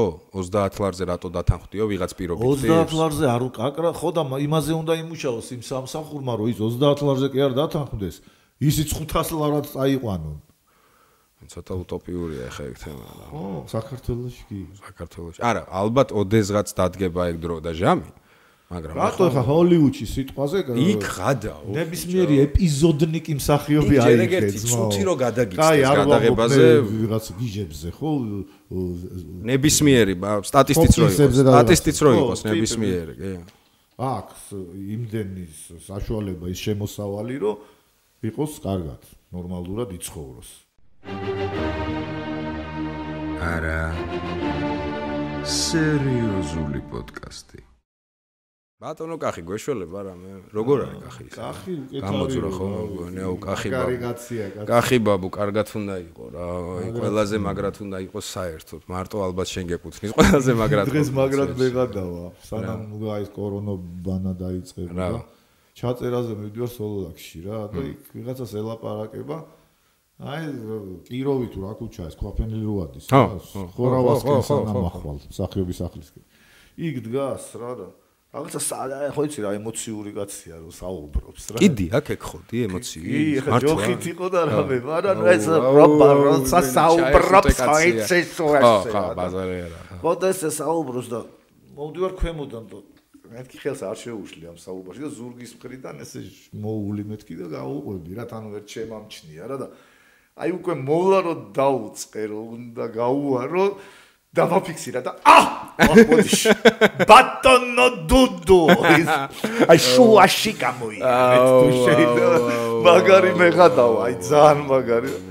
ჩავეხუტე კოცნე კოცნე ბევრის ალბათ ერთადერთი ქართველია ვინც ყველას უყარს ხო?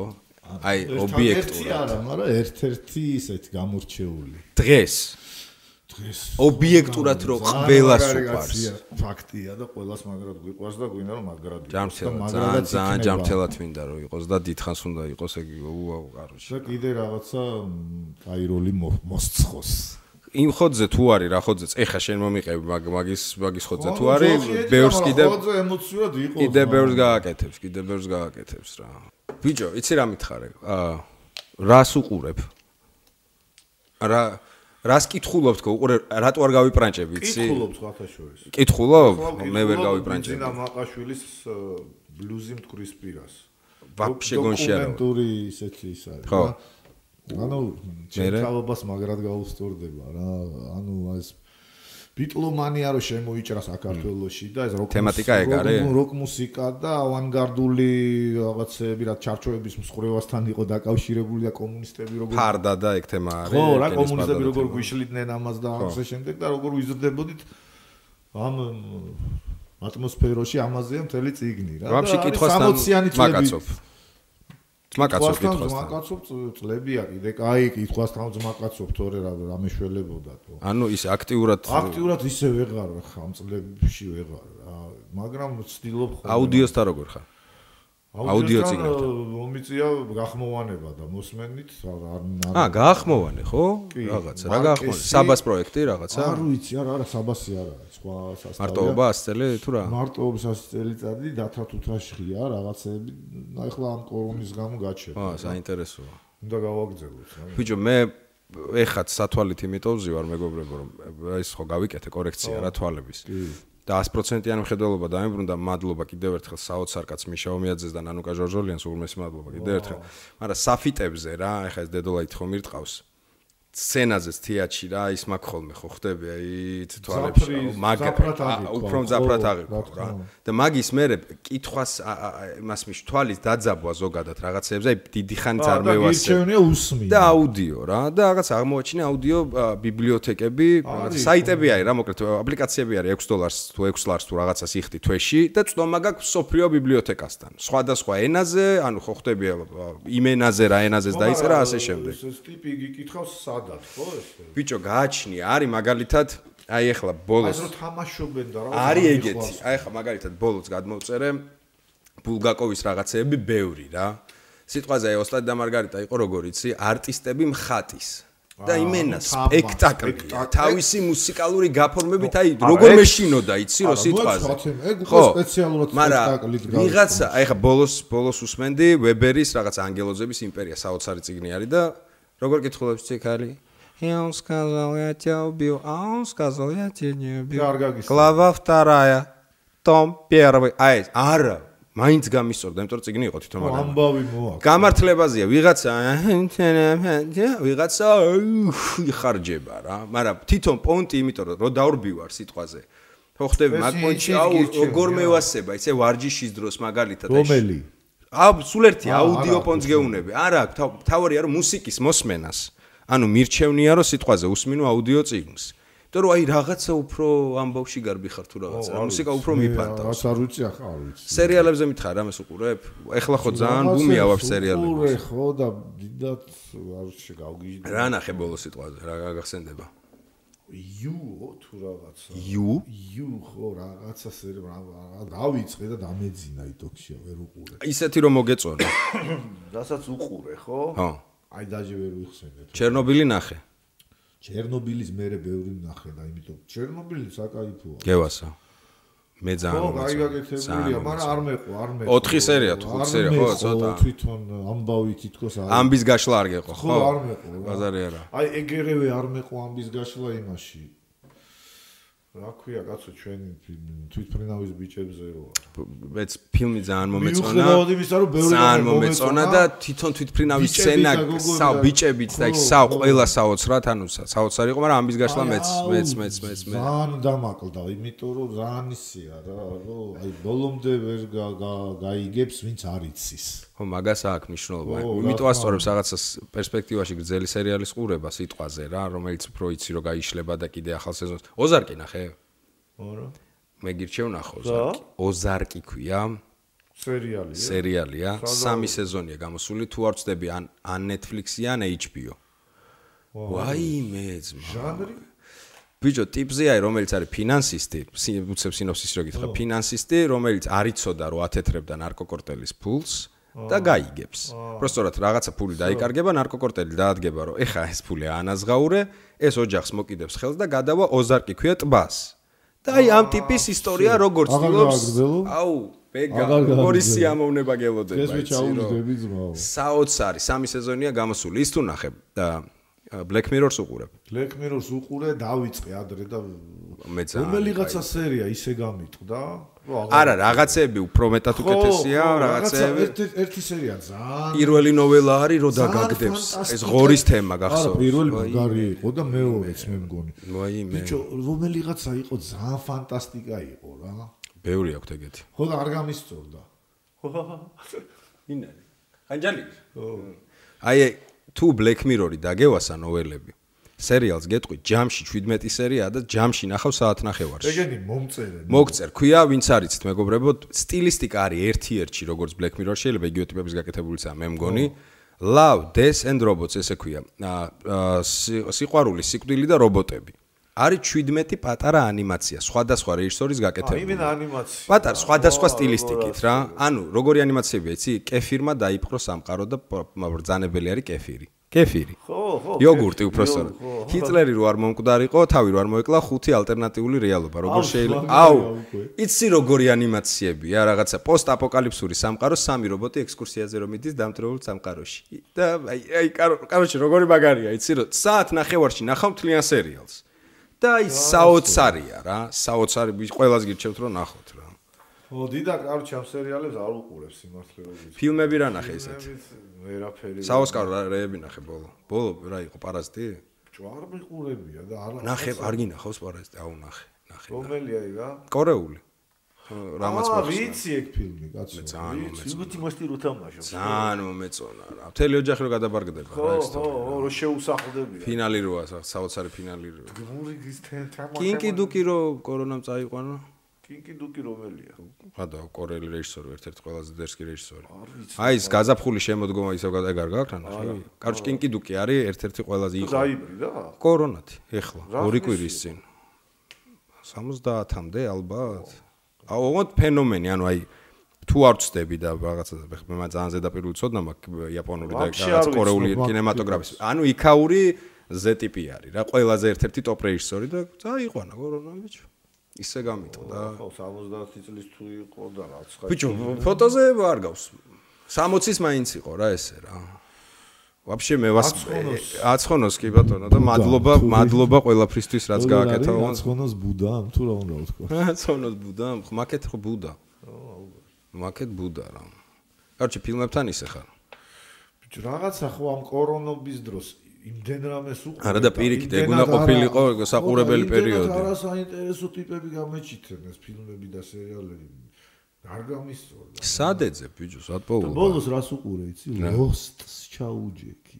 ლოსტ ის ლოსტი გააცოცხლე ტელეკომპანია იმედი წარმოგიდგეთ ლოს და ისე გამისწორდა ბიჭო არ იყო ცუდი სერიალი. რაღაცებზე ძალიან მიკაიფ ეხა ხატული ღირებულებების ბაზარი კი არა. თვითონ ამბავს გავყევი რაღაც აკაიფო და უფრო ძველს იცი რა ჩაუჯექი მაშინ X Files ეგ ვაფშე არ ვიცი. X-Files-ში დევიდ დუხოვნი და გილიან ანდერსონი. გადაო, რასის. პა პა პა პა ბარა. ეგ იყო საოცარი სერია. პარანორმალური. პარანორმალური მოვლენები X-Files-ი, ხო, მაგას ჩაუჯე. პა პა პა პა პა პა. ეგ იყო ტოპ პირველი სერიალი. კი, კი, კი, აი სუპერ. ძალიან სუცხო პლანეტელებს და რცხეო. ზონა 51-ის кейსები რო ქონდათ. ხო, ხო, ხო, ხო, არა, სუპერ, სუპერ სერიალი. აუ, ის მე ვასა კიდე მაგრად, მაგრამ რაღა დროს ის ახალი აღარ არის. ტრიერის ბოლო არის, რა, ბოლოს ეგ უნახე. ტრიერის ბოლო რა უნახე? აი, ეს ხეცი. მეც მელანქოლიის მე რა იყო? ე, რა, მანიაკიზე რო, კაცო. დომ ნიფომანიაკი იყო მე. აბა. სახლი რომელიც ჯეკმა აშენაო თუ რაღაც. ის თამაშობს, ბიჭო. ჩაის სახელი. გიორგი ყიფშიძე არ ვიცი ვის ეს სახე. მე მე დილანი? მე დეიმონი? დილანი. მე დილანი, რომელი მე დილანი, მე სახელებთან ძალიან ვერც მაკაცო. აუ, მე დილანია ხო. მეც რა ქვია ფილმს? ჯე დონ კატორი პასტროილ ჯეკ. უმა თურმანიც თამაშობს და კამა. არ მაქვს რა ნახე. ანუ ბოლო ვნახე ნიფომანიაკი რა. ტიპზე. სერიულ კურელზეა. ხო? აუ, უყურე ამ ფილმს. მაგრამ დრესო ნახა. დრესო ნახა. ტრიერია ხო. ნუ ბაზარი არა. მე ინფომანიაკზე ძალიან ის მქონდა რა, გაი ცოტა გაორებული რეაქცია მქონდა. თან ორი ვერსია ხო არის, ერთი არის კათი და მეორე არა. ფინალი აქვს ინფომანიაკს გენიალური. ბოლო 15 წუთია, აი. კი, კი, კი. მაგიტოვის ამ ფილმის ნახვა. ფინალი, ვისაც არ გინახავთ, მოგეთ არ დაგისპოილერებთ, მაგრამ ნახეთ ფინალი. ფინალი გარ ზოგადად ნახე. კრისტე ნახე. აი, მაგაზე იმენა ხო. პირველი პირველი ფილმი რაც ნახე იყო დოგვილი. მე რე ვნახე ტრიერის. ტრიერის. ის არ გაქვს? არა, არა, მე გეუნები ქრონოლოგიას. დოგვილის გადაღება ვნახე. ანტიქრისტე ნანახი მაგ. არა, ბიჭო, დამიაპობს ტალღებს თუ რა. არა. პირველი. არა, არა, მაგრამ ნახე. აბა შენ ტრიერს არ იცნო. მე არც მაქვს ამბიცია რომ ტრიერს ვიცნობ თქო. მე ტრიერის რამდენიმე ფილმი ნანახი მაგ. ის ნახე ემილი ოცონი რო თამაშობს ახალგაზრდა ემილი. არა, არ მაქვს ნანახი. ქმარი რო ძალით უშვებს. ქმარი რო გემზე მუშაობს. ფუძეში რო გადაწყდება. ხო, არა, არა, ნახე. ქმარს წინ თამაშობს? აი ინფომანიებში მღდელი ვინც არის? ხო, ბაზარი არა. ეგ ტიპი, ოღონდ ზიგ ახალგაზრდა. ნახა, როგორ როგორ არის სახელი კიდე ერთხელ? მან ჩაურდები მოგრაფია. სტალღებს ქვია ქართული. არა, მე ესე იგი, ბევრი არ მაქვს ნანახი. ეგ არის შედევრი, ძმა, ეგ უნდა ნახო. დოგვილი მაქვს, დოგვილის გადაღება მაქვს ნანახი, რომელიც იდეაში დოგვილს მირჩევნია, 40 40 წუთიანი. დოგვილი მაქვს, თუმცა ვერ მივა.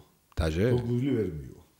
ვერა, არა, ემოციურად ყველა მის ფილმებს შორის მელანქოლია მაინც ყველაზე ის იყო რა. ხო და იმ ანტიქრისტეზე რა დამემართო. ოჰო, ანტიქრისტე წაჟ. თან არ ვიცოდი ტრიერის რო იყო, გაიგე დაწყებულზე გამეჩითა თუ რა. დაწყება, ფილმის დაწყება. რომელიღაც არხზე გადიოდა, რუსულ არხზე, არ მახსოვს და ბიჭო, ერთი კვირა ატრიალები. უკვე გახურებულზე უყურე, ანუ და ფინალი იყო თუ რა. ხო, თავდი სულ ერთი და იგივე სცენა მეჩითებოდა, რომ იჭრის ეს. გახსოვს? ვაიმე რა დამავიწყებს, რა დამავიწყებს. ვიწყებს ბიჭო. და მეთქი შენი რეჟისორის და ვაგინებ ბიჭო. და და არ უყურებ შეგნებულად ისეთი ჟუტკი კადრი მეჩითება მეთქი შენ ვინც ეს გადაიღო იმისნე და ნუ ერთხელაც გამეჩითა და უყურე რა გაუძელი დეფო გაიჩითა რა დეფო ბიჭო რა ეს ვინ არის მაი მაი კაცი ვიცანი რომ ტრიერის დუხი იყო რა და მე მაგრამ აი მე მგონი მაგ ფილმის მერე აუგზალეს დეფოს არა რა დეფოს კაცო ტრიერი ხო დაბლოკილია ყველგან ო შეიძლება ოსკარზე დაბლოკ ყველგან დაბლოკილია მე მგონი და მაგ ფილმის მერე გამოაცხადეს რაღაცა პერსონა ნონ კრედიტი რაღაცა ეგეთი მაგარი გია ძმა კაი ფილმები ნახე, გაიუნები ეს ნახე ეს. კაი ფილმები მითხარი. დონ პასტროილ ჯიკო. დეფოსი ბოლო ნახე? არა. შუქურა. ო, მე შავთეთრი. არა, თო. ის რო არის შუქურის ხრანიწევი თუ რაღაც. და იცი ვინ თამაშობს? აუ, რა ქვია ოსეფ იმას? Twilight-ში ვინ არის? ახალგაზრდა ბიჭი არის, ხა ძალიან მოიხოდა ამ ბოლო დროს. ნუ აუ მოკლედ დეფო არის შავთეთრი ფილმია, შუქურის მცველი არის, რა ვიცი სეზონურად არის. დღეს იმენა ლისტი უნდა ჩაგიყარო. ო დღეს ნუ აი საღამო დღეს ლისტ ჩაგიყარო. კომედიურს რამე ახალი ნახე? ბიჭო სულ კომედიებს უყურებ ამ იმის დროს. და რამე კაი მირჩია? არათო. აი ვერა, ვერ ვერა. ერთი ორი გავაძლე ფრანგული ძალიან მაგარი და სხვათა შორის სერბების. რა. რაღაც არ მახსოვს ბიჭო, ეს ძალიან ბევრს უყურე, ძალიან ბევრს და რადგან მე ჩაგიგდებ ფრანგების გავაძლე რაღაცა, ვაიმე რაღაცა ჩიტის ჩიტის თუ რაღაც ზოოპარკში რაღაც რომ მოხდებიან თუ ტიპი მილიონერი ვარ და მაგარი მისრო აქვს. ბოტანიკური პონჩი როა. ფილმია თუ სერიალია? ფილმია. მაზე არა. და რაღაცა ჩიტი ყავს რა, რომელიც ეს ჩიტი იმალება, ვერ პოულობე, მაგარი ესეთი ჩიტი აქვს, ძალიან იშვიათი რა და ამ ჩიტის კვერცხს ხსდებს რაღაცა 7 წელიწადში ერთხელ თუ რაღაც და იმის კვერცხის დადებას ელოდებიან და მთელი ამბავი და კამანდა ჩადის საგულავოთ ამ იმაში რა. და დარჩებათ კამერა შემთხვევით და ეს კამერა რაღაც მე ტელევიზორზეა შეერთებულია დიდ ტელევიზორზე თუ რაღაც და ეს ტიპი ვისიც არის ეს თემა რა და თავის სასტავი ხედავენ ამათ რაც ხდება ო ბაზარია. და ამათ მარიციან და ამ ჩიც იპოვიან სიმონ ამ კვერცხს კატეხავენ შეწვავენ და შეჭამენ და საყელი არის იცი? და გარო იცი საყელი? არ მახსოვს ბიჭო იმდენ მინდა ეგეთი რაღაცის ნახვა. აი ცუდად გავხდი იმდენი ვიცინე ჩემი მე ბიჭო იუმორის თემაში ხო სუძებნაში ვარ რაღაცეების ამ სტენდაფების და იმის გადამკიდე და მონტი პაიტონიაზე ხარ იასნათ. არა ეგრა ა დაო ბიჭო. არ არ გული არ მათქი. რაზე ამბობ მონტი პაიტონი. არა, არა, მონტი პაიტონი არის აბსურდული ინგლისური 69 წელს გაკეთებული სერიალი, აბსურდული ჟანრი, ვინც მოიგონა რა ინგლისური თეატრის, თეატრის მეთქი ინგლისური იუმორის აბსურდული ჟანრი. ეს არის ტიპები არიან მონტი პაიტონი ესე ქვია. წარმოიგი რომელი წლებია რა? 70-იანი, 80-მდე 4 ფილმია თუ 5 აი, ფილმია და რამდენი რამე სერია. არ ვიცი. კაროჩე აბსურდული ვიცი რო გევასება ეგ მიმართულება რა, ანუ აი პარადოქსული იუმორი ხო ხდები? ვაფშე რო არ ელოდები ისეთი აზვასკები რო აქვს. ეგეთი არის ჩაგიგდებ. ჩამიგიდე მონტი პაიტონს აუც იმინა კლასიკა არის რა ხო ხდები? შენ მაგრა აქტიურად უყურებ თუ მე უზივარ. რამე მე იმენა- არც ვიცოდი ხო მე იმინა უზივა რა. მაგარია კაცო აბა რა უნდა აკეთო არა, იდეაში თავისუფალი დრო ან ღამე ხო ხდები? ეხა ამ პოდკასტის თემას რო ვაწყობდით. მე ხამბოლოდო ძირითადად გიტარის ჩაკუნზე ვარ სახლში მაქვს წაღებული კომბი შენი ჩემი კომბი თქვენა შენი მარშალჩიკი ჩემთან არის. კომბი თქვენა გაქვთ რომ და გიტარა მაგ ელექტრო შევაერთებ და ტიკ ტიკ ტიკ ტიკ ტიკ ის მე რო ვიცი ის გიტარა. წითელი როა წითელი. ჯიგარ ლამაზი. ბიჭო როგორ არ ყავთ ვინმე ისეთი რომ ერთი ალბომის ჩაწერა გაჩუქოთ რა? ვიზნა მაჩუქოს თუ აი ხო ერთი მეგობარი გამოჩნდა აი ადამიანი და რადიოში მუშაობს და იმან გითხრა რომ მოიტანეთო კაცო და დაგიტრიალებთ ხოლმე ვეშებს რადიოში ეს პრობლემა და რომ მიიტანო სტუდია გინდა ჯერო ჩაწერო ხო და ეგ სტუდია არის უპრობლემა რა და ვინმე არ ხართ ისეთი კარგი ოქრო ადამიანი. ვინც დაგვეხმარა ერთ სამი სიმღერა ჩაგვიწერა ახლა ერთხელ გაგეცა ხო და არა ეგრე ერთჯერადად არა მეგობრებო თუ ვინმე უყურებთ ეხა ისეთი ადამიანი ვისაც გაქვთ სტუდია და ეძებთ ნიჭიერ ადამიანებს რომელსაც გაქვთ შესაძლებლობა რომ ჩააწერინოთ ალბომი. ჯგუფი ამნეზია ვთვლი რომ ერთ-ერთი საუკეთესო ჯგუფი დღეს საქართველოში. ნუ ნუ ნუ გამოვიყენებთ მათ იმას ფინანსურ მდგომარეობას რომ ძვირი უждდებათ ხოლმე ჩაწერა და იშვიათად წერენ. არის საოცარი ვეშები და ვინმეს თუ სურვილი გაქვთ ბეგალასთან ან მე მომწერე მასალა დაგაკონტაქტებ გვაქვს, მასალა არის ბეგალა რო გავიცანი ახალი გაცნობილი იყო ბაქოში გასტროლი გახსოვს. როგორ არ მახსოვს ჩემი პირველი საზღვარგარეთ საზღვარგარეთ გასვლა იყო აზერბაიჯანში ბაქოში წავედით და ნომერში ვიყავით ყველანი ვლოთაობდით რა ვწრუპავდით და ვიცოდი რომ ბეგალა რაღაცას ფხერის აჩხაკუნებს მაგრამ ნუ ახალი გაცნობილია რა 2006 წელია თუ 7 წელი 2007 წელია 2007 წელია.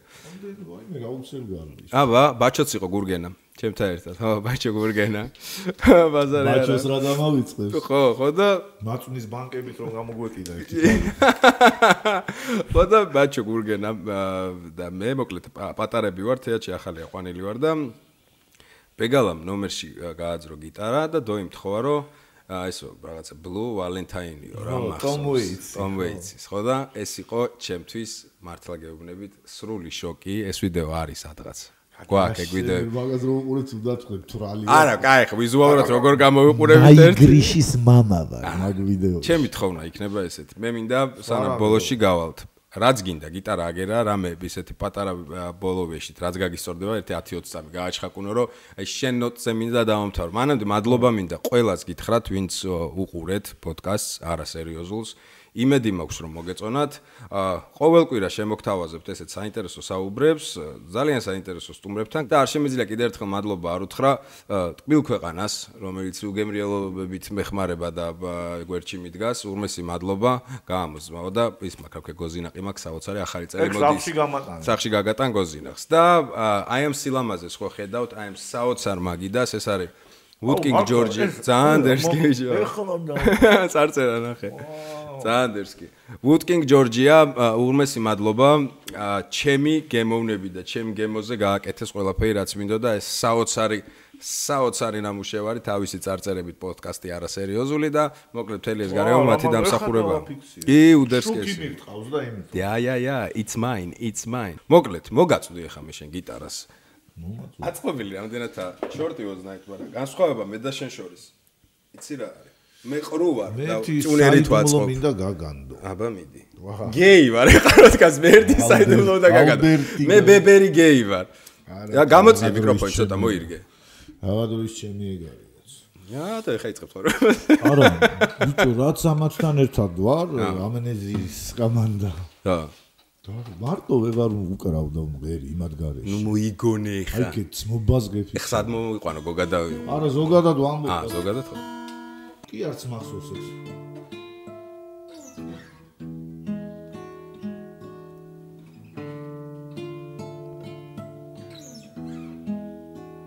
She sent me blue Valentine away from Philadelphia.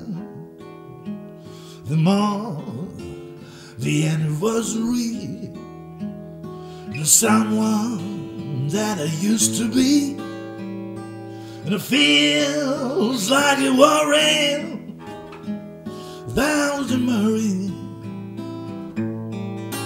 Baby, you got me checking in my real union.